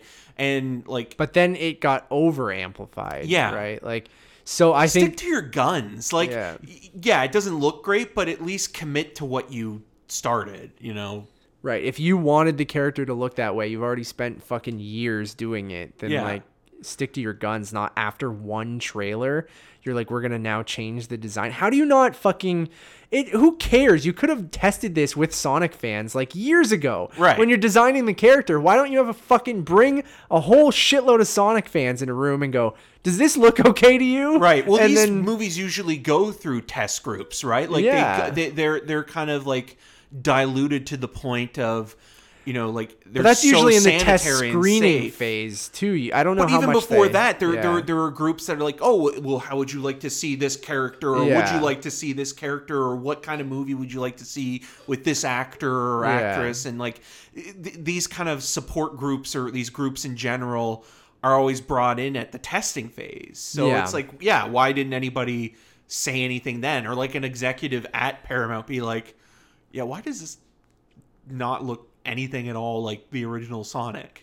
We're making Yeah. a Sonic movie, right? It's so weird, man. It's like if a human fucked Sonic the Hedgehog, and then gave birth to this weird Interspecies. like interspecies that was half Sonic the Hedgehog and half human, um, which is a whole nother movie. so, Right. Uh, really- which I'm sure we'll see like, around the time Sonic the Hedgehog comes Kill out. Kill me. Oh God, it's awful. Okay, um, let's get into uh, our actual news segment now. So, uh, switching gears a little bit to um, some sadder news. Um, uh, Peter Mayhew passed away uh, yesterday at the age of 71, uh, who you guys would know as playing uh, Chewbacca in um, uh, mostly all of the Star Wars movies until very recently. So um, his family released a statement saying he he passed away um, on uh, the, end of April, April 30th, I believe, and uh, just kind of wanted to um, talk about Peter Mayhew a little bit, and mostly known like he didn't do much other work other than Star Wars. I mean, correct me if I'm wrong. No, Eric, no, no. he was yeah. he was more like he did some stand-in stuff and and but yeah, like I mean like his claim to fame. Well, his and- legacy and is Chewbacca. Chewbacca, right? yeah, and I mean we're both he embraced it though too. Yeah, which is, and- like he loved the fans and and he loved the work and he was doing it until his you know like I remember with Force Awakens when that was coming out, you know he was trying to do it as much as he could, but his knees were giving him a hard time. So that's why he split it with uh, Joonas, I Yeah. think. Um, and then Joonas is, is taken over. And um, yeah, I just wanted a moment because we're big Star Wars fans and Chewbacca means a lot, I think. Are we though? Uh, yeah, we the Peter fucked up with Cushing line? Moff Tarkin. Moff Tarkin. I just and- call him Peter Cushing. um, I knew the character's name. I'm just. It's been a long week, and I just you, you blank sometimes when you're put on the spot and you sound like an idiot. And you're like, I know this. I fucking know this. Um, but yeah, I mean, uh, sad. 71 is um uh, a great long life, but still feels like uh, Well, he was a big guy though as Yes. well, and and sometimes you know when when people have health are, problems with. Yeah, Yeah. it- so you know it's it's a shame that he didn't have more time, but uh, also I mean, yeah, he lived a I'm- very full life and seemed to be one of the friendliest guys it Yeah. seems like. Like everyone i've talked to who's either either interviewed him or i've seen people talk about it online or seen him at star wars celebration or fan expo here in toronto or or or things like that always said that he is uh, is one of the most kind people that they've ever met. And um, it's a testament to him too of like uh, being a recognizable face even though you played some uh, you were in a costume the entire time. Like you wouldn't know it was him but i mean i think he's i think maybe because of his stature and things like that he was a very recognizable guy. And even if you um I mean, if you only, uh, mostly everyone only knows him as Chewbacca, but I think you could still uh, know, recognize him when you'd see him in the street or something like that too, which is, um, which is crazy for someone who's played basically one character and been under a mask the entire time, right? But yeah. um, sad, but um, uh, hopefully he's resting and and uh, it- it's just uh, being a Star Wars fan, seeing I mean Carrie Fisher go, and I saw Boss Logic, who's a great um, uh, poster artist and things like that. Um, you guys should check him out on Instagram if you don't know his work. And he put out this great image of Chewie and um, and Princess Leia and R two D two. Um, uh, just all together like after this happened and it, it really hit me like last night a little bit when I saw that and uh, so just very sad but Yeah, but I mean, it's also. I, I- I mean, it's unfortunate, but it's also very much a part of life. Like, Yeah, totally. Even watching the the Star Wars um, celebration and, and the announcement of, of you know the title and the trailer, and seeing you know like Mm-hmm. people like Anthony Daniels and Billy Dee Williams. I mean, they're they're getting older now. And, Yeah. and you know they're still around and they're still doing. They're still living productive lives, but you know you have to come to a and realize that you know they're not going to be around forever, and you have to appreciate the work that they've done and and you know the work will live on and and Exactly. performances will live on through that and you know generations to come will appreciate that the, same way with like Peter Cushing I mean Oh, they'll be remembered forever, for, right? for decades now but yeah like generations still love him as this villain from the Star those Wars movies, movies. will live on and for eternity Yeah. right so uh, it's I mean that's well, even great Harrison Ford. I mean, like Yeah. you look like, you know, he's he's at that age now where it's like he's he still has that twinkle in his eye and that kind of fun likability and charisma, but you he is an old man, and and you have to appreciate that and respect that. Yeah, and it's hard to come to terms with that sometimes Yeah, too, right? And some people want more, can be too demanding of that, and and, and hundred feel like well, like just because you know you're this age, you doesn't mean like oh well, you know you could still be this character. Well, it's like yeah, but you have to really take into account that you know they're not going to be able to do this forever, Yeah. and we should appreciate what we have. Yeah.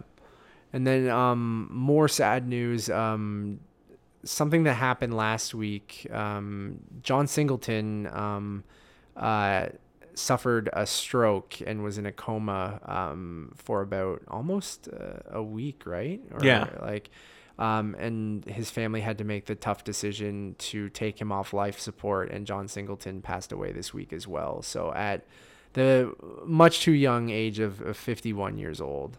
Um, so just another wanted to give a shout out to a great director. Um, Well, I mean, a couple big historical uh, Yeah. achievements with him as well. I mean, he was the he is the youngest, uh, best uh, director nominee ever, and the first African American uh, director to be nominated for the Oscar, and which talking is crazy. about legacy too, Um, like, yeah, yeah. that- which is crazy, but also something that will live on, right? Right, because he was nominated for Boyz n the Hood for directing and, and, and screenwriting. And I was watching an interview with him um, a couple days ago, and it was just like a snidbit, uh, uh, this little bit, and he was talking about like how you you know he was grateful for you know like someone like Spike Lee breaking down the doors, but Yeah. also being kind of the alternative to Spike Lee, and and you know after making a movie like Boyz n the Hood, like it's it's a time capsule now, and it is of the early '90s, of the late '80s, early '90s, but it's looking back at it now like it it was saying something about that time and and about race and about prejudice and you know south central LA and you know it's something that really was earnest and and he was getting those feelings and emotions on the screen and and because of that movie and because of the success of that film um you know he got to make other movies like poetic justice and higher learning and um Too Fast, Too Furious. t- well th- this is the thing like he i you know a lot of people will say that maybe he peaked way too early or that he he was too successful too young and that you know he goes off and then makes yeah too fast too furious and then that horrible taylor lautner movie abduction, uh, Abduction. abduction. I mean, shout out to Four Brothers though. Four Brothers is good. I like and Four Brothers a lot. is a movie that I was on the set of. Yeah. um, my uh, Shot around this. this yeah, area. shot in Toronto. My uh, my stepfather, um, who's a police officer, was working a paid duty, and w- the paid duty was for uh, the film set for Four Brothers. So he brought me on uh, to That's to, awesome. to watch. Yeah, and I got to meet Terrence Howard because they were shooting a scene Oh, yeah? outside, and this was like. This was the year before Terrence Howard was Terrence Howard. So Four Brothers came out the same year that Hustle and Flow and Crash and Yeah. a bunch of these other movies that kind of launched him as, a, as an actor. So, but nobody really knew who he was. But I recognized him from from Ray because he was in Ray. Um, but yeah, Four Brothers is kind of underrated. As, I think it's, underrated, it's, man. It's I a I good really like it. revenge film, and like a lot of people don't remember that. Like it's, it's a great cast, but I loved uh, Chiwetel Ejiofor as the villain. Like he Yeah, was just he's chewing the scenery. You know what? I might watch that this week, and uh, and I know there's, I mean, boys, boys in the hood would be the perfect thing to honor John Singleton, but like Four Brothers, I agree with you. I like, I really have a soft spot for that movie, and I uh, maybe because I, I think it was the first, not one of the, the not the first, but I just remember being like kind of thinking it was so cool that it was shot here, and I remember they were watching, uh, I think an Oshawa Generals game on, um, during one sequence on the TV. Like it was probably m- maybe one of the only hockey games that they had on or something like that, which was bizarre to me. Um, uh, and I just remember thinking that that was so interesting and, and, and cool. I think I might be wrong, but I'm gonna rewatch. Um, I'm gonna try and rewatch Four Brothers maybe this week. It's uh, good. It's yeah. it's a solid um, genre film. Like Yeah. it, it's like as a revenge movie. Um, it's it's. I think all the performances are great. I think Tyrese is excellent. Andre Benjamin is really good. Um, Josh Charles is very sleazy. I think Sofia Vergara is in it as well. Like there's a bunch of people that were like obviously. yeah that were up and coming as well that are in it and and uh yeah it's it's a fun fun movie and garret dillahunt as well or no not garret dillahunt uh, garrett hedlund Garrett Hedlund, yeah, Yeah. yeah, and one of his what it would have been early in It was very too, early, yeah. Um. So yeah, shout out to both of those guys, and and hopefully their legacies live. Like you said, each guy will be remembered for history, right? Yeah. and uh, which is uh, they made their what you can mark, and only- you know, like I think with John in John Singleton's case, like it's just a shame that you know he went a little uh, that he went way too young, and that you know he was only really doing TV in the last little bit of his life. I know he has that show Snowfall on FX, Yeah. uh, and he was doing episodes of uh, American Crime Story. Um, and I think, yeah, I think it was Abduction that was the film that kind of put him in director's jail. yeah, it did. Yeah, he hasn't made a. I mean, that movie is terrible. I'm not gonna lie about that. Yeah, the movie is I- fucking horrible. Yeah. uh, but he's done a lot of good stuff. And and and again, like yeah, if you haven't seen Boyz n the Hood or Four Brothers, like Four Brothers is one of those movies that kind of got lost in that that year it was released. But it's a Mm-hmm. fun, uh, good summer movie, even though it's shot in the winter months. Right, I totally agree. All right, moving on. Um, we got some more news for you guys. So, uh, Leonardo DiCaprio um, had a slew of fucking offers lately, um, and he had to choose between uh, three gigantic uh, kind of projects and directors, and I think he was mulling over this decision for a while. So, um, the rumor was that he was offered the lead in both uh, Paul Thomas Anderson's next film as well as uh, Phantom Thread Two, uh, yeah. Hungry Boys, as well as uh, Inarritu's next film, um, and then he was also offered the lead in Guillermo del Toro's uh, next movie, which is Night Nightmare Alley. Nightmare Alley, and then um, uh, he was mulling over that decision, and he ultimately decided to work with uh, Guillermo del Toro on Nightmare Nightmare Alley. So it looks like he's going to be the lead in that film, and had to turn down both the PTA movie and the Inarritu movie, at least from what we Because those guys are chumps. uh, I mean, he's worked with Inarritu before. Um, I think he's uh, Paul Thomas Anderson. You said always have has wanted. to Yeah, he with- was talking.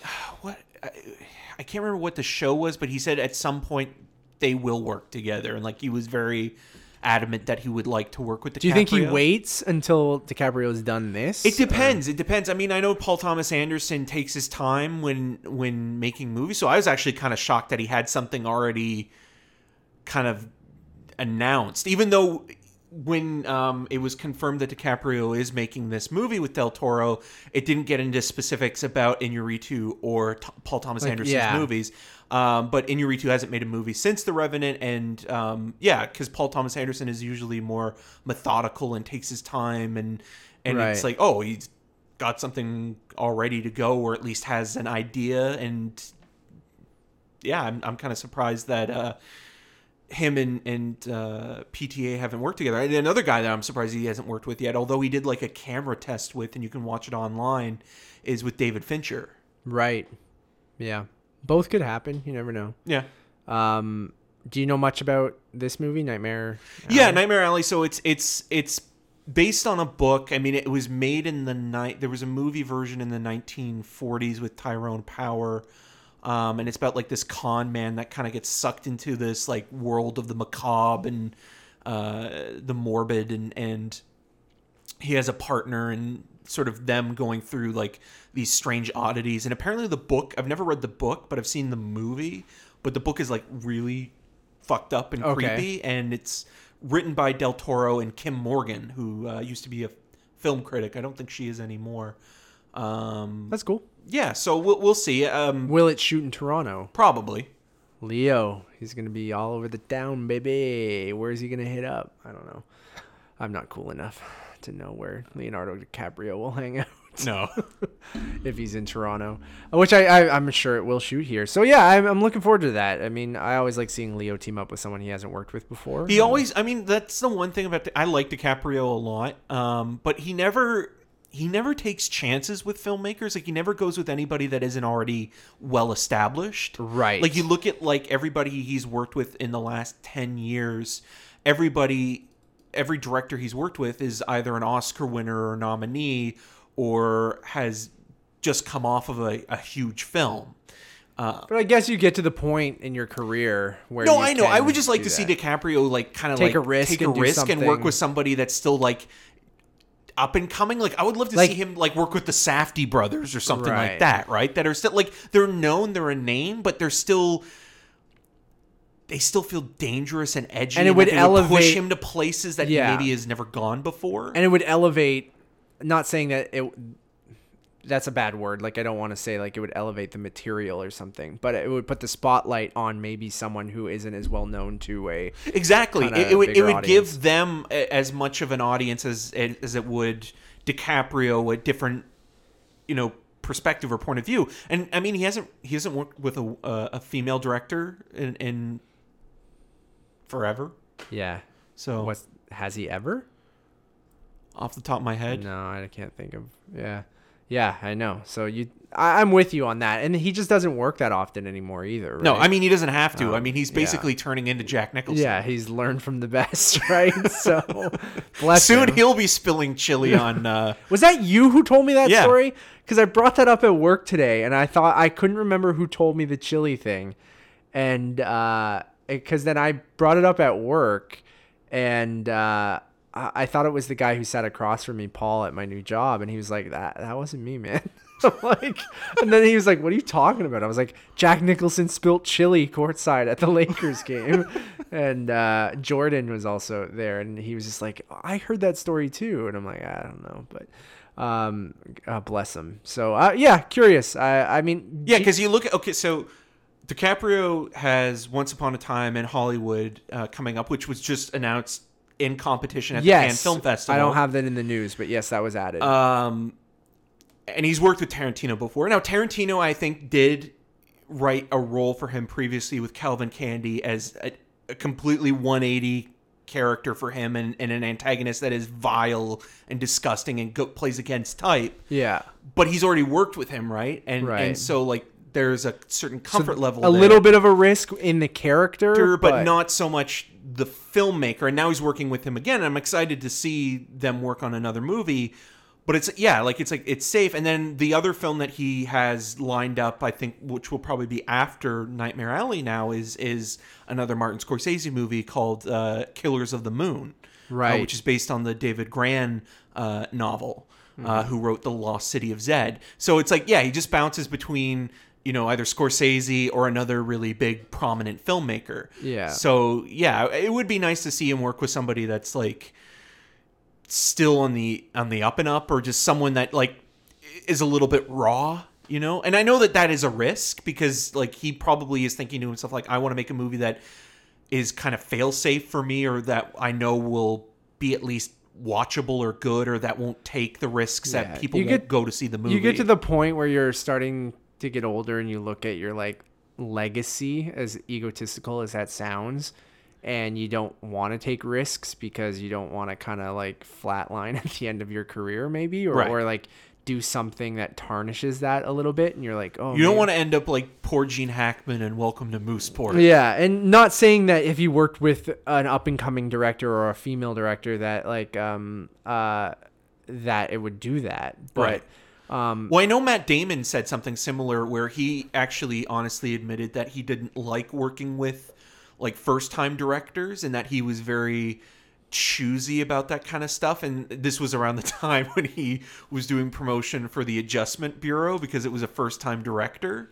And since then he has not worked with a first time director and maybe that's so why. I wonder why, yeah. but he's also worked with a lot of shitty filmmakers as well, or filmmakers that have made that have come off of successes that you know didn't parlay into their next movie, like Neil Blomkamp. right. So there's there's that risk as well, right? But at least taking risks, right? Yeah. Where DiCaprio's like you look at DiCaprio's last five or six movies, like I'm not the biggest fan of Great Gatsby, but that's more of a Baz Luhrmann thing.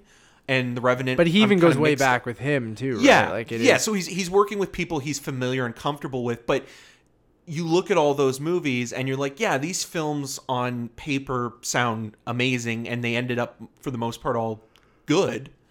But yeah, there's nothing there that, it's like, oh wow, I was really surprised by that movie being something. Yeah. I was blown away that Inception actually was a good movie. Like, right. you know. Exactly. Um moving on, a story you broke to me that I had no fucking idea was even a thing.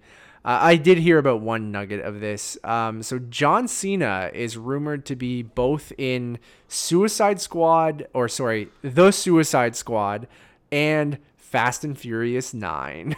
so Uh, two different rumors here. Um, One coming from uh, Vin himself. yeah, Vin, Vinny D on on Instagram uh, looked like he was throwing a bit of shade at The Rock, and I don't know if Cena was willingly uh, participating in that, or Vin Diesel just kind of strong armed. Or was it his alter ego, Doctor Thuganomics? the Doctor of Thuganomics. Maybe that's who he's playing. Um, so he did this Instagram post talking about uh, uh, Paul Walker and and how uh, uh, he he has this person at at Toretto's gym right now that embodies kind of the spirit of Paul Walker or someone Paul Walker would approve of and, and something like that. And then he brought John Cena into the frame and like winked at the camera or something. So it, it- he's kind of like teasing that John Cena will be in Fast 9, um, which is interesting because The Rock has already said that he will not be in Fast 9. Uh, and there's that ongoing kind of beef between um, the two sides, one being The Rock and uh, Team Team Rock and Tim, Team Diesel, um, which is why that one reason why the spinoff happened with Hobbs and Shaw and why The Rock's not in Fast 9. I do think that they will ultimately come back together for the big finale, um, personally. Fast and Furious Um, Endgame.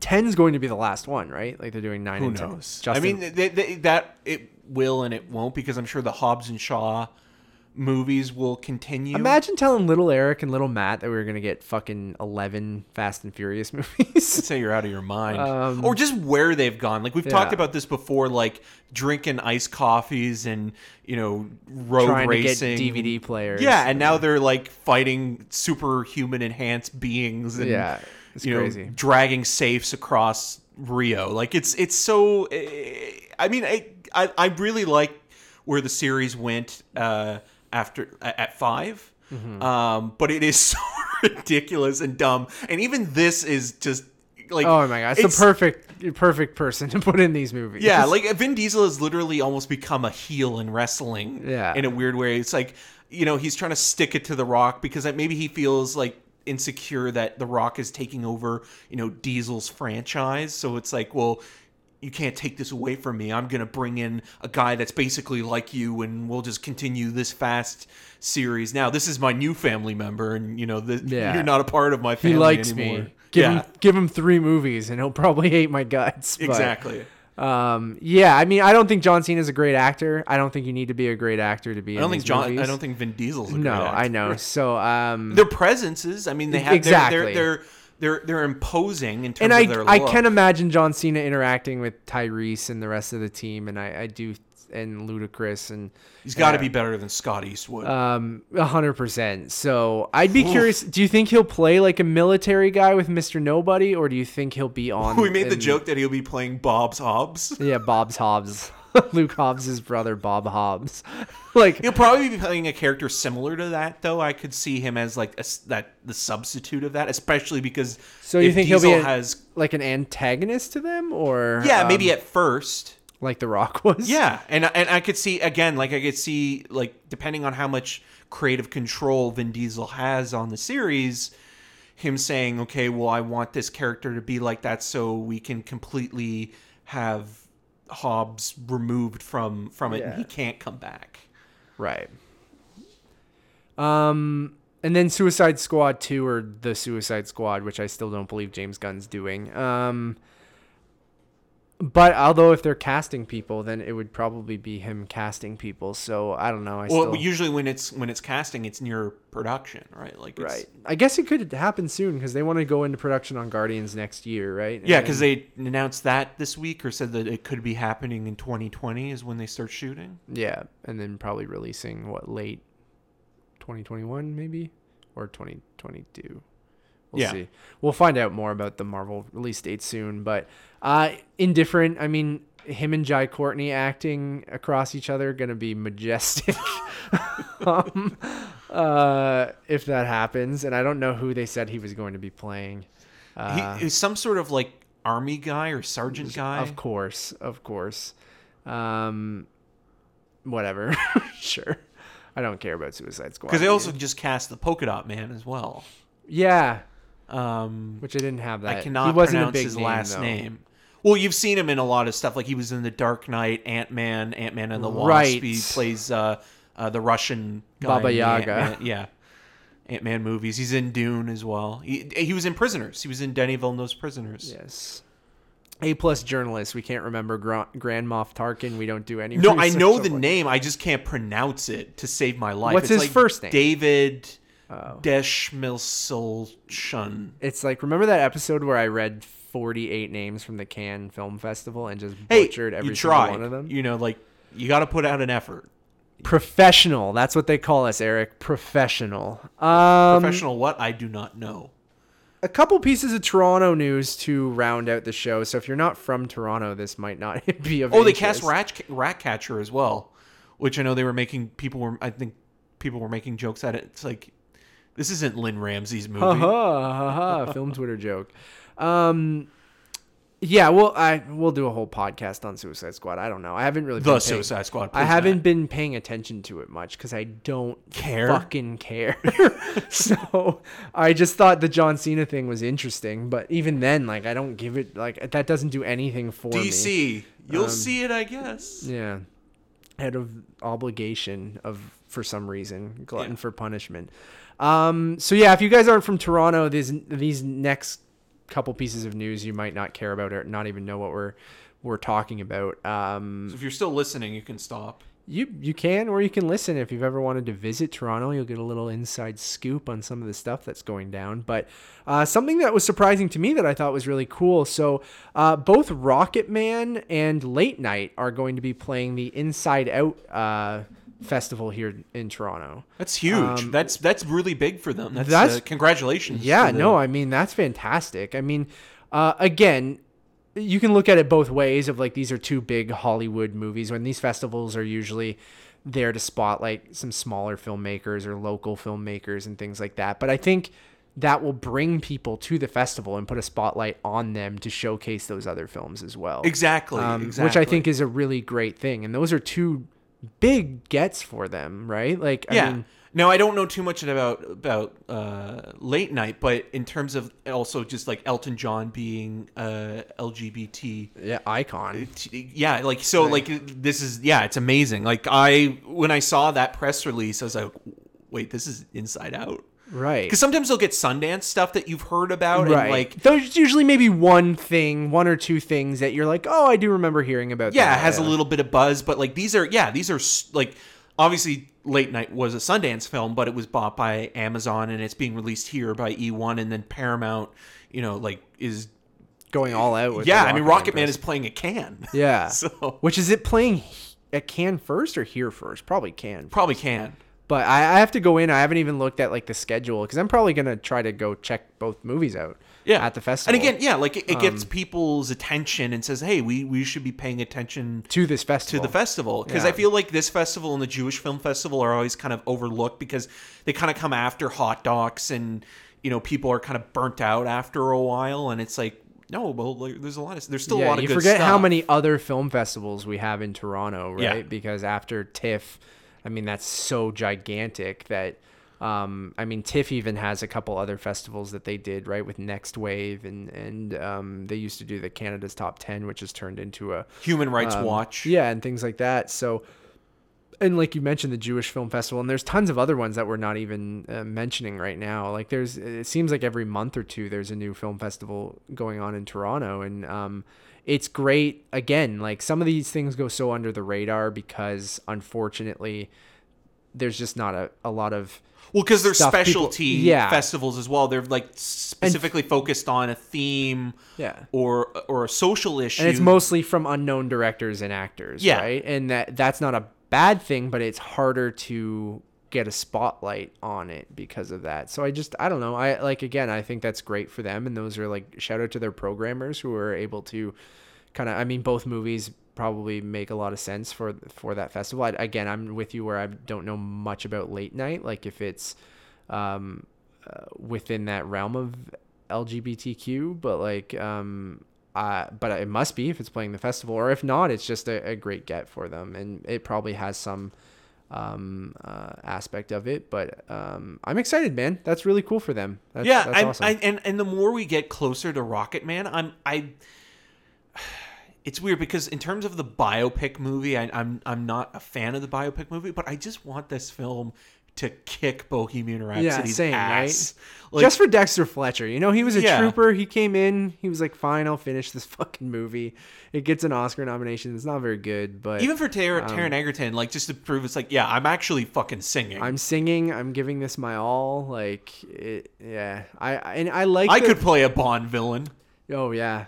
Um I mean, he's already got the the Kingsman movies, um so I don't think he needs that, but Right. Um although very different, but almost satirical of those movies. But um yeah, dude, I I'm I like the fantastical kind of fantasy element to it as well, which could go either way, I know.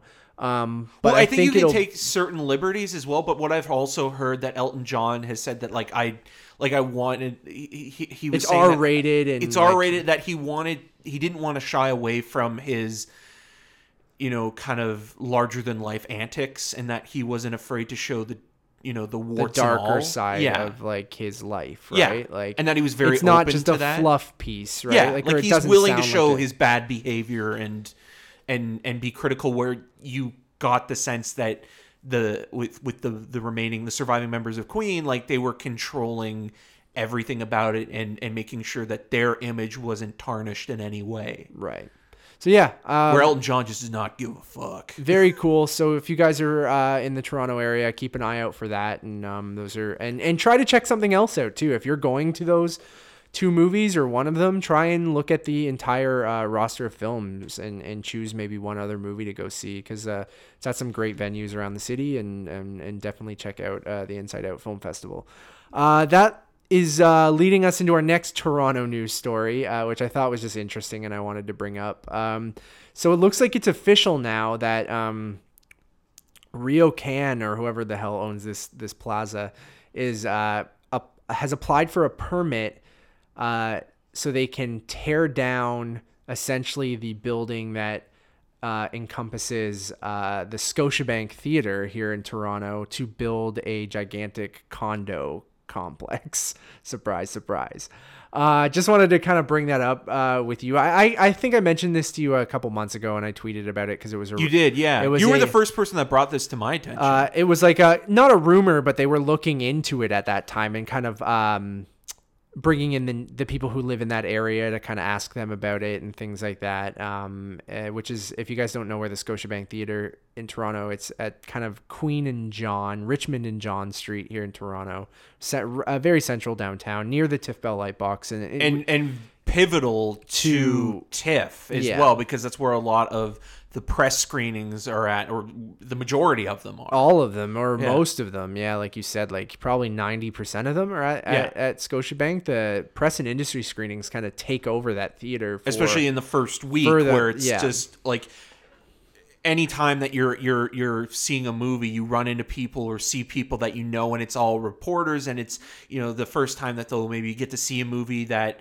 um you know whether it played at another festival before or it's its first time there. And you know for those 2 weeks it's that's where the press usually is. Yeah so we don't know when this is going to happen. So they're applying to the city to be able to do this. And i'm sure it'll be probably i don't know a year or two maybe before they even probably start closing things down maybe and and and there are plans to build a new theater in this complex but i think it's not but it would be downsized right like it'd be yeah, like it's not as many. Yeah, eight like screens that? is correct. Yeah, you're correct. It'll be eight screens instead of I think Scotiabank right now has t- between t- fifteen to twenty. I Yeah. think.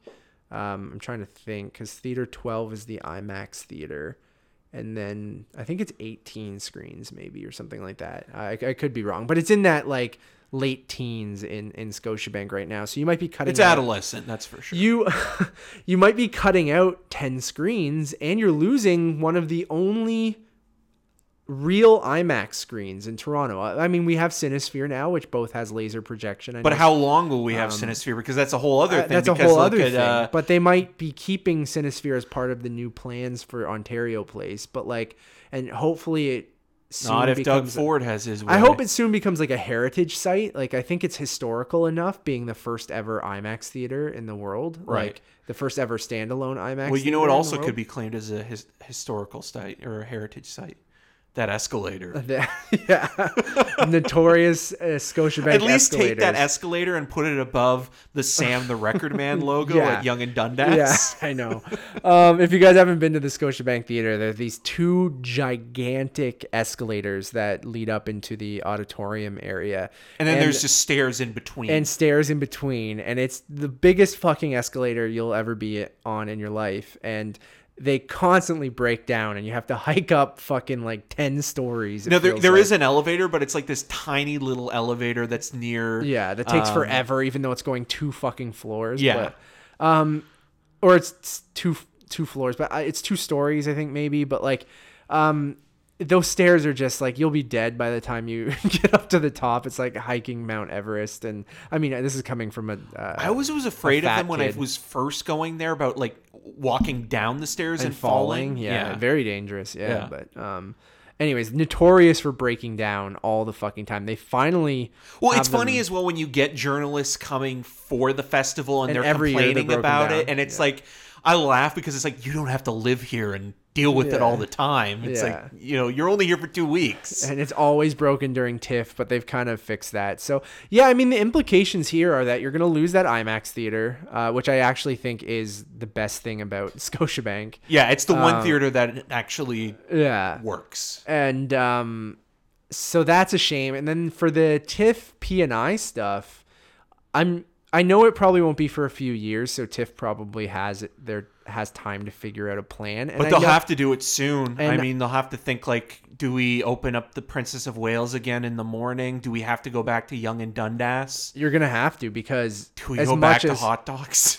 God, I hope not. Um, I think you do Yonge and Dundas, like half of the theater, maybe that top floor. Yeah, Um, because I know people were even complaining about that last year when we saw A Star Is Born, and it wasn't even because it was a so- TIFF screening. It's yeah. just because it wasn't, you know, quote unquote, central to everything Well, else. they've TIFF has centralized everything, right? So Yeah. everything is in that King to Queen John Street area, right? And then so Lightbox is right there, the Scotiabank's right there, Princess of Wales is Remember right there. Varsity used to be a Thompson- part of yeah, exactly. So.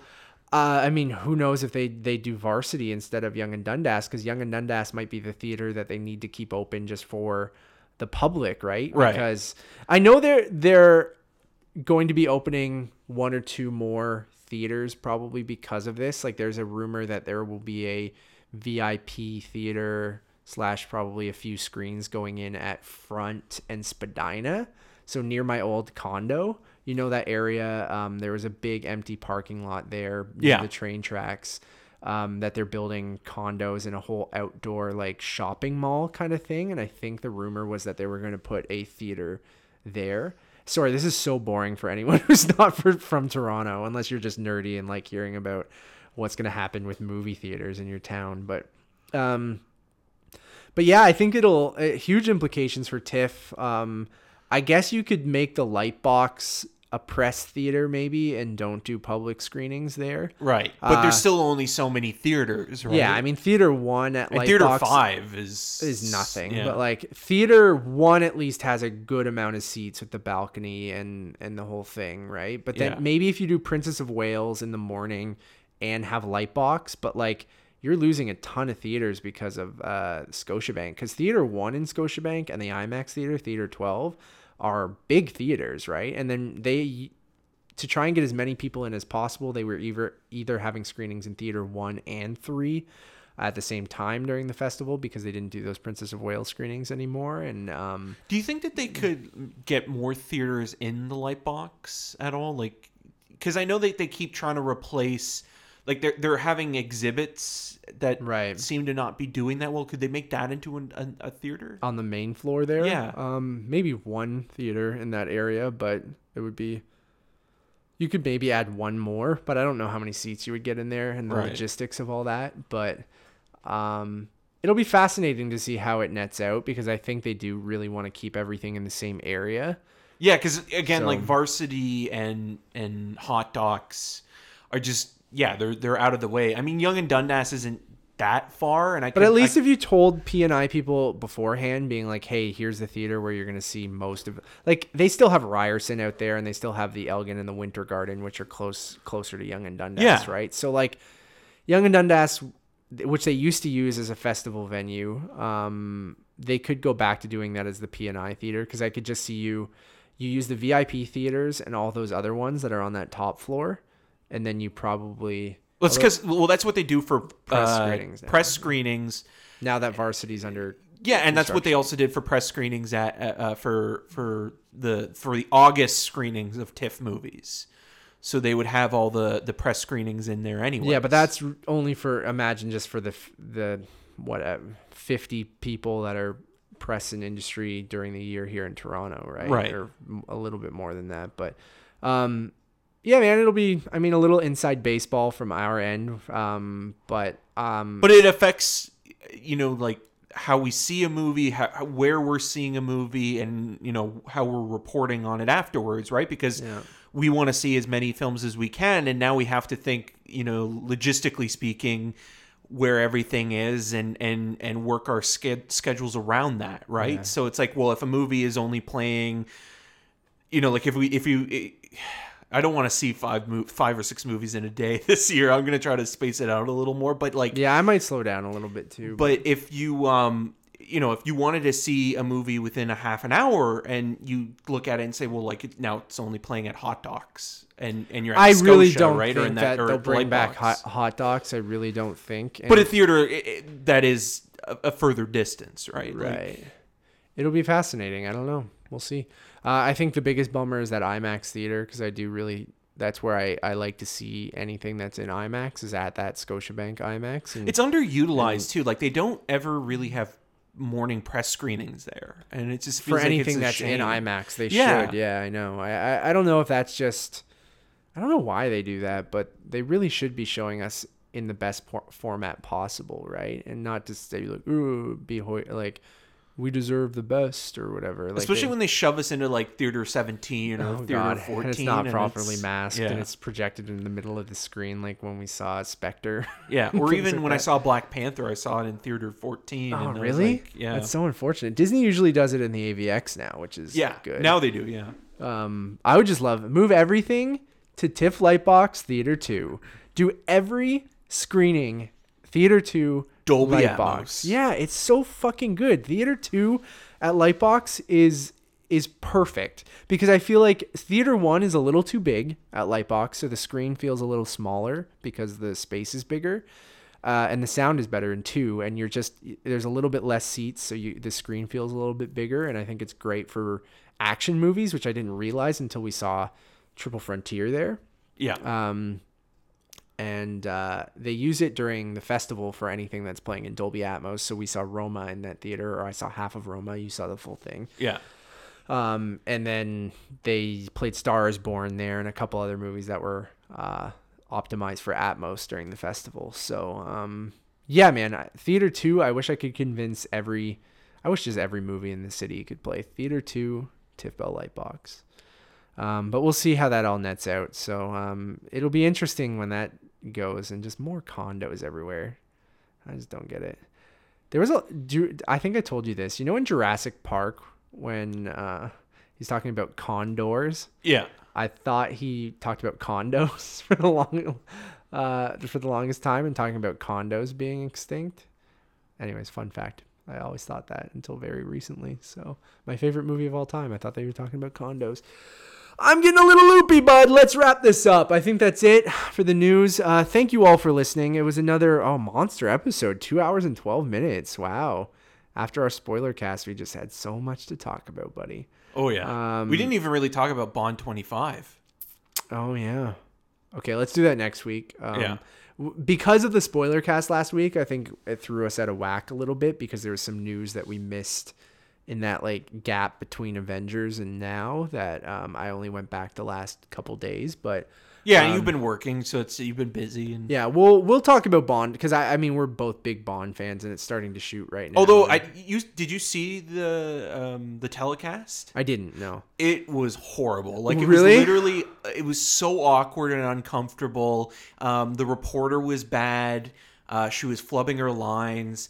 Um, the interview with uh, the Broccoli's and Cary Fukunaga was just so cringeworthy. Oh no. Yeah.